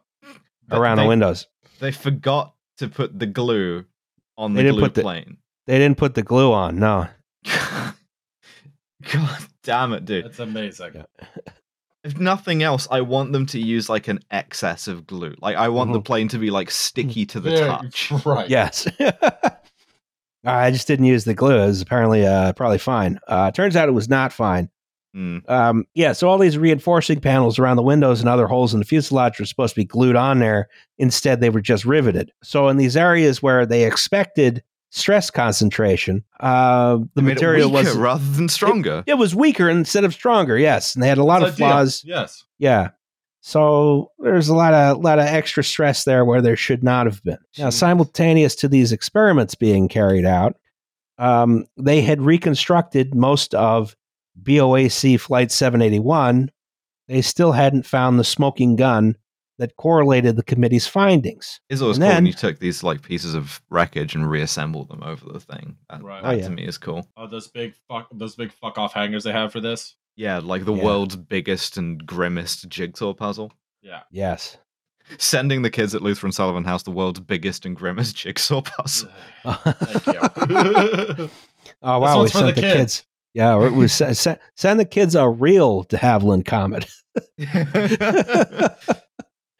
Um, so then an Italian fishing boat picked up the They're forward. allowed to have those under the Yeah. terms of like the post-war settlement. An Italian fishing boat picked up the forward roof of the aircraft, including the panel for the automatic direction finding equipment, which is a sort of radar thing. I don't remember what that is. Early autopilot stuff, Yeah. probably. So you could you could see this is an opening up here. You can see how the crack propagated from here and from up there, and it turned out Well, imagine that being your window. it's not. It's on the top of the airplane. Oh, I see. Yeah, um, it's uh, it's it's it's an opening, but it's not an opening that has glass in it. It has other crap in it. Yeah. Um, yeah, as as some yeah automatic direction finding crap in it. Yeah. Um, so Big spinny antenna thing. Exactly. You could see the fatigue failure. It all added up. This was uh this was metal fatigue that was greatly accelerated by the fact the plane was a little bit too lightly built. Mm. All originating from the the antenna that they also put on the plane to detect TV license evaders. Yes. And so this is determined to be the cause of the problem is that the the the the, the stress concentrations and the metal fatigue that happens uh, very quickly. Now, what sort of lodges in the popular conscious is something else entirely, which is square windows. Perfect little echo on that. Um, Yeah. I, I will not have uh, you know, the most beloved member of this podcast slandered. Yes. Uh, Activate Windows logo has done nothing wrong. A friend to us all, truly. Yeah, Yes. no, but th- this is this is the thing that you like. I thought this was gonna be going in, which is when you noted the square windows. I'm like, oh damn, square windows. That that that makes them much more vulnerable to like stress at the corners. Surely. And it does, but you can engineer for that, right? Um, a lot of folks say the problem with Comet 1 was the square windows, as evidenced by the fact that the next iteration of the aircraft had round ones. And this is not entirely true.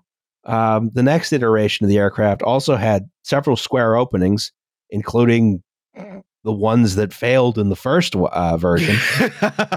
okay, we've made an upgrade. We've changed Yeah. nothing. We've made Yeah. it worse. No, we've done nothing at all, I suppose. But uh, all this stuff, you know, they have rounded corners. All that's reinforced appropriately, right? When you Uh, the- to put the glue on. yeah, the main cause for rounding the windows was to cut down on the number of rivets so they could use the glue instead. Which they then didn't do. Aha. Well, on the Comet 4, they used the glue. Ah, okay. Yeah. So, yeah, the next version of the aircraft, they use the glue. This one, they're like, maybe we can get away with not using glue. Turns out you need the glue. Whoa. And so, yeah, you- the, the, the, modern aircraft also have a lot of square openings on them. Like, you know, let's say the, the big door you bring the luggage in on. You Mm. know, it's not the squareness of the windows that's the problem. It's how you build them. I mean, you, you look at like these sorts of high performance pressurized environments, like say the International Space Station, that has square windows. Well, Um, now. well, yeah. You know, there's a, you know, there's a right wing conspiracy theory that one of the NASA astronauts like tried to sabotage the station by drilling through a bit of the thing because she was like, because she's, a woman. Well, She was probably trying to stop a crack.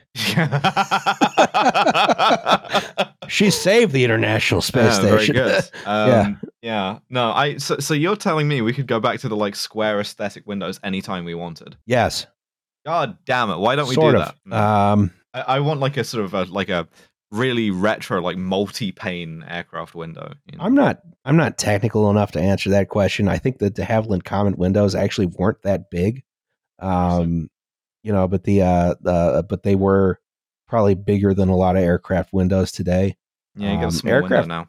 aircraft windows i think uh, in general leave a lot to be desired um you know it's, it's kind of i don't know i think uh, the main thing is you know you're going to be stuck in the middle row 500 miles away from the window anyway um why bother Yeah, I mean, l- listen, I like looking out of the window. I find it relaxing. But on the other hand, if you just get, if you just do as the airline industry clearly wants to do, and just give me no windows, and just go, okay, you were in a like, you know, P3A Poseidon. Uh, we've painted it like flat gray. You have no Yeah. windows. Eat shit. Fine. You know, good.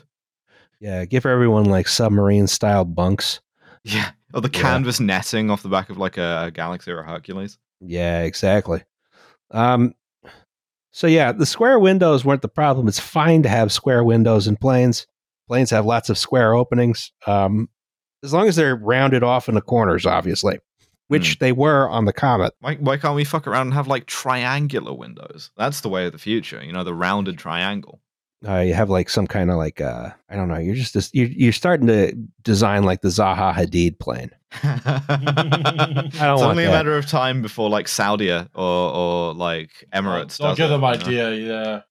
Yeah, tessellating think- triangular windows where it's like I- you know one I up, one down. Believe the House of Saud bought the first uh, um, private jet, which was a De Havilland Comet Four. Huh. Yeah. That tracks. so what's the end result here? Well, you know what? It's still beautiful.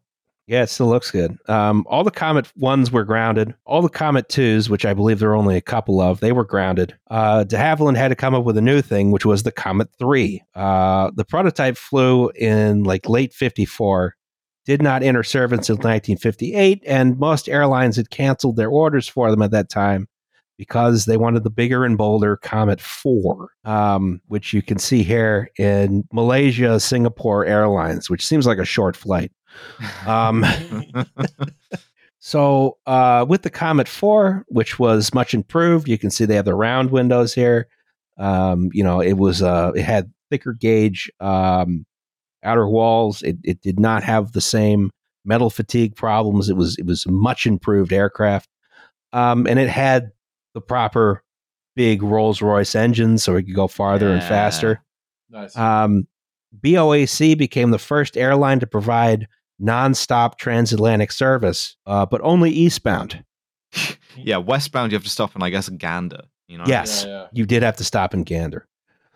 Um, but the time and effort that were taken to develop the new, safer Comet meant that Boeing and Douglas had time to eat de Havilland's lunch with the 707 and DC 8, respectively. Yeah, yeah. I mean, I listen. I I like a DC-8 not as much as I like a DC-10. Um, but you only get to make like one or two mistakes in this business at this time, and Yeah. we ended up with a set of airliners with a much less interesting visual language, uh, which Yeah. is a great shame. Yeah, um, and and and one of the things is that privately, the executives of both of those companies were like, "Well, if De Havilland hadn't fucked up this way, we probably would have." Yeah, because you're used to designing for you know in the same ways that De Havilland were. Yeah, exactly. The, the, but the 707 and the DC 8 were, after the in- incident, designed to be much heavier with thicker gauge materials, um, so you wouldn't have the same metal fatigue issues. Mm. Um, de Havilland itself, you know, they never really recovered. They were bought by Hawker Siddeley in 1960. They were fully folded into that company in 1963. Uh, the name lives on in the form of de Havilland Canada, which was, I think, acquired by Bombardier in 1992. And they made a wide variety of these sort of small but very rugged passenger prop planes. Yeah, sense, the. DHC-2 Beaver, for instance. Yeah. Beautiful, beautiful aircraft. The, the twin otter. yeah. It's like two otters like flying together. Yeah. all all of the like bush planes, big fan. Mhm. Just, just anything with the De Havilland name on it, I'm very very attached to aesthetically. Oh, yeah. They're all very, very nice looking. Yeah. Mm. Absolutely. And that's the story of the de Havilland Comet. Everybody else got it wrong. Everyone who talked about the windows, we have debunked Yeah. this. We've done Uh, it. and by and by Loved by children everywhere. Yes. well, we've, we've said, yeah, we're, we're about to make it so that we're going to teach them that this is a misunderstood aircraft, and we're going to teach them that like we're going to do a big like YouTuber like YouTube bait thumbnail that's like you know, like Windows falsely implicated question mark. Oh yeah. yeah. Um, I'm I'm gonna AI generate it. Oh Jesus. Christ on sale. What did we learn? um, return with a V and go back with a time machine and tell them to fix it, and and Yeah, yeah, uh, exactly. we would be living in a much better Britain? Question mark. Yeah. Maybe. You'd have the Boeing of Britain. It'd be de Havilland. Yeah, We'd, we'd have more interesting aircraft. we would. Um, Hopefully. Hopefully you could still you could still have a bar on board um, yeah. Well, we have a segment on this podcast called Safety Third. Shake hands for danger. fantastic picture already Yeah. Hello, activate Windows logo. Devon and lesser hosts. this week's safety third is from my time a fair few years ago aboard a mine hunter. We'll call the HMS Redacted. i'm i'm saluting uh, with my Yeah. palm down Mhm. Believe that was in uh that was in uh Gilbert and Sullivan operetta. I was a new sub lieutenant. Get your sub jokes out of the way now. they're gonna get your ass for saying lieutenant instead of lieutenant first A lieutenant, lieutenant, right? I have to. Mm. I, uh, I think. yeah, exactly. Okay, I I got to get myself in British mindset now. that's right that's right funny. it's been a, it's, it's been an all brit episode The broad strokes of our normal operations were that we have Jesus Andrew Cuomo. the broad strokes of our normal operations where we have a couple of ABs. I don't know what that is. oh um uh, able seaman Able Seamen, staring at a sonar screen for hours on end looking for anomalies. Once an anomaly that was sussy enough to be a mine was detected, What? we had more or less two options. Either we send a the di- Royal Naval officers that I expected to talk like Hornblower officers uh, are, are saying that mines are sussy. Yes. Either we send a diver down to physically inspect the mine, or we use a little underwater drone. Cool. On this occasion, we decided for various reasons to send down the drone, which comes in a few different variants. We had a training vehicle used for training, a survey vehicle used to looking, look at the things we reckoned were mines, to give them the old ocular pat down, Uh huh. and both of those were reusable. So we're always keen to make sure we can use these as much as possible. The final type is an explosive underwater drone that we basically drive up to the mine and kablamo. The mine is successfully disposed of, and the remnants of the drone simply join the millions of tons of other rubbish, including the submarine service, littering our oceans. One fateful day, while hunting for mines in the Persian Gulf, the bored Able Seamen noticed an anomaly, raised it with the PO, Petty What's the- officer. petty off, the petty officer who ran the drones, but who will hereafter be called POI test. Oh boy. Okay. After identifying it as officially sus by sonar, we were ready to send out a survey vehicle to give it a look. After hucking the survey vehicle over the side like a used car battery, I gotta join the Navy, man. Yeah. imagine something like this, but orange. Yeah. The PO got to work, and soon enough, he had closed in on what looked like a single 1,000 pound bomb, likely left over from the Iran Iraq War. But honestly, it's the Persian Gulf, so it could have been from more or less any time. The most lost American like Air National Guard pilot, Yeah. just like letting it bark over the Persian Gulf. POI test saw a single live 1,000 pound bomb, and in collaboration with the MWO, the Mine Warfare Officer, thank you for explaining that acronym. Uh, only only that one though. yeah. only that one. Because Decided- they, they, they knew that you had me on. Yeah. They decided it was time to move to disposal, and the survey vehicle was recovered. An explosive drone was then popped into the sea for the last time ever. And finally, Yeah. after all was ready, POI test hit the button. The only problem was that the explosion that resulted wasn't exactly proportionate to a single 1,000 pound bomb going off. Everyone immediately knew that someone had fucked up somewhere. As it turned out, POI test did really live up to his name, as there was not a single 1,000 pound bomb, but seven of the fuckers. Oh no! just it's like some Iraqi Navy guy in like the late 80s just kicking seven bombs off the like the deck of a ship and being like, well, never gonna see those again. yep, uh, done my job. Yeah, we placed them strategically. The resulting explosion busted every single shock absorber on the ship. Uh, those are used for loads of pieces of sensitive electrical and mechanical equipment to protect them from the shocks of the ship rolling while in high seas. It tipped two people out of their racks and nearly had me eating ship shit up on the bridge if it weren't for the help of my fellow watchkeeper making sure I didn't fall all the way across the bridge. Incredible. The moral of the story is that the ocular pat down, though an important part of military tactics, should perhaps not be the be all and end all of mine hunting operations. And that able rates are to the Royal Navy what freshmen are to the American education system. Oh boy! this is what happened once you start ending press ganging. As soon as they're there voluntarily, you know, it stops having the same like je ne sais quoi.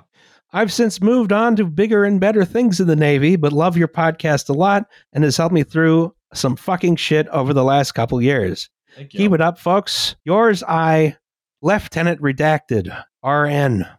Thank you for your service, Yeah. blowing up a shitload of uh, disused Iraqi thousand pound Yeah. bombs. We have a PS to this. As an ancillary to this, uh, HMS Redacted was then forced to limp back to port without the use of a lot of sensitive navigation gear, which was a hell of a task. And replacing all of the shock absorbers took several months because those aren't the kind of things that you keep in stock big enough numbers to replace all of them on a ship. I just I think a lot about any any military uh, any military organization is one of the like few places where you have that much equipment that that is that difficult and that expensive to replace in the hands of you know the 19 year old Yeah. and th- th- I think the comedy potential of that is really unmatched in any other industry. Oh, absolutely. well, this has been known since Gilbert and Sullivan. Oh yeah. God damn it, Yeah. Roz. Well, stay close to your desk and never go to sea, and you all may be rulers of the Queen's Navy. um, well, that was safety third. Handle, reef, or steer. I don't even remember how the rest of it goes. Thanks. Yeah. Shake hands with danger. All right, that was a fun one. Uh, our next episode will be on Chernobyl. Does anyone have any commercials before we go? We're gonna do it again. Sullivan House. Lutheran settlement. Settlement. Settle. I've been saying Sullivan the whole time. So I've just like I've- Sullivan. some random Irish guy I've just attached Yeah, to this no, fucking thing. It's actually it's Louis Sullivan House. Stop Uh, it. if you like uh, big uh, Sullivan-esque uh, skyscrapers. that- I'm gonna fucking tall- kill tall you. building- I'm gonna tall fucking piss building. in your mouth. I'm gonna shit in the hole I, that used to be your fucking chest cavity. I, you ever so thought what, about what the I'm tall doing is building artistically considered? I'm, This I, I'm is- navigating here to one 144 scale Airfix de Havilland Comet 4B model kit. 29.95, surprisingly reasonable. I'm going to add that to Wow. cart and I'm going to send Oh, that to you, Liam. Ho- Thank yeah, you. Hold in on, in hold all in all seriousness, uh, Lutheran Settlement House settlement lutheransettlement.org. Uh, if you want to mail toys, uh, we will put the description in the video. We'll, we'll put the, we'll put it in the description for the video. And if you want to mail gift cards, R Walker W A W A L K E R at lshphilly.org. I can't speak or spell. The caffeine's wearing off. Uh, thanks for everyone who's donated or given us shit so far. Uh, I know the kids will appreciate it. I know the uh, homeless families we help will will help will love it. So thank you very much, and all the children who are in therapy as witnesses of domestic violence. Hmm. Thank you. Oh. Thanks so much, everyone. Yeah. Thank you. Okay, Was that uh, that was an episode. Bye, everybody. Bye, Bye. everyone.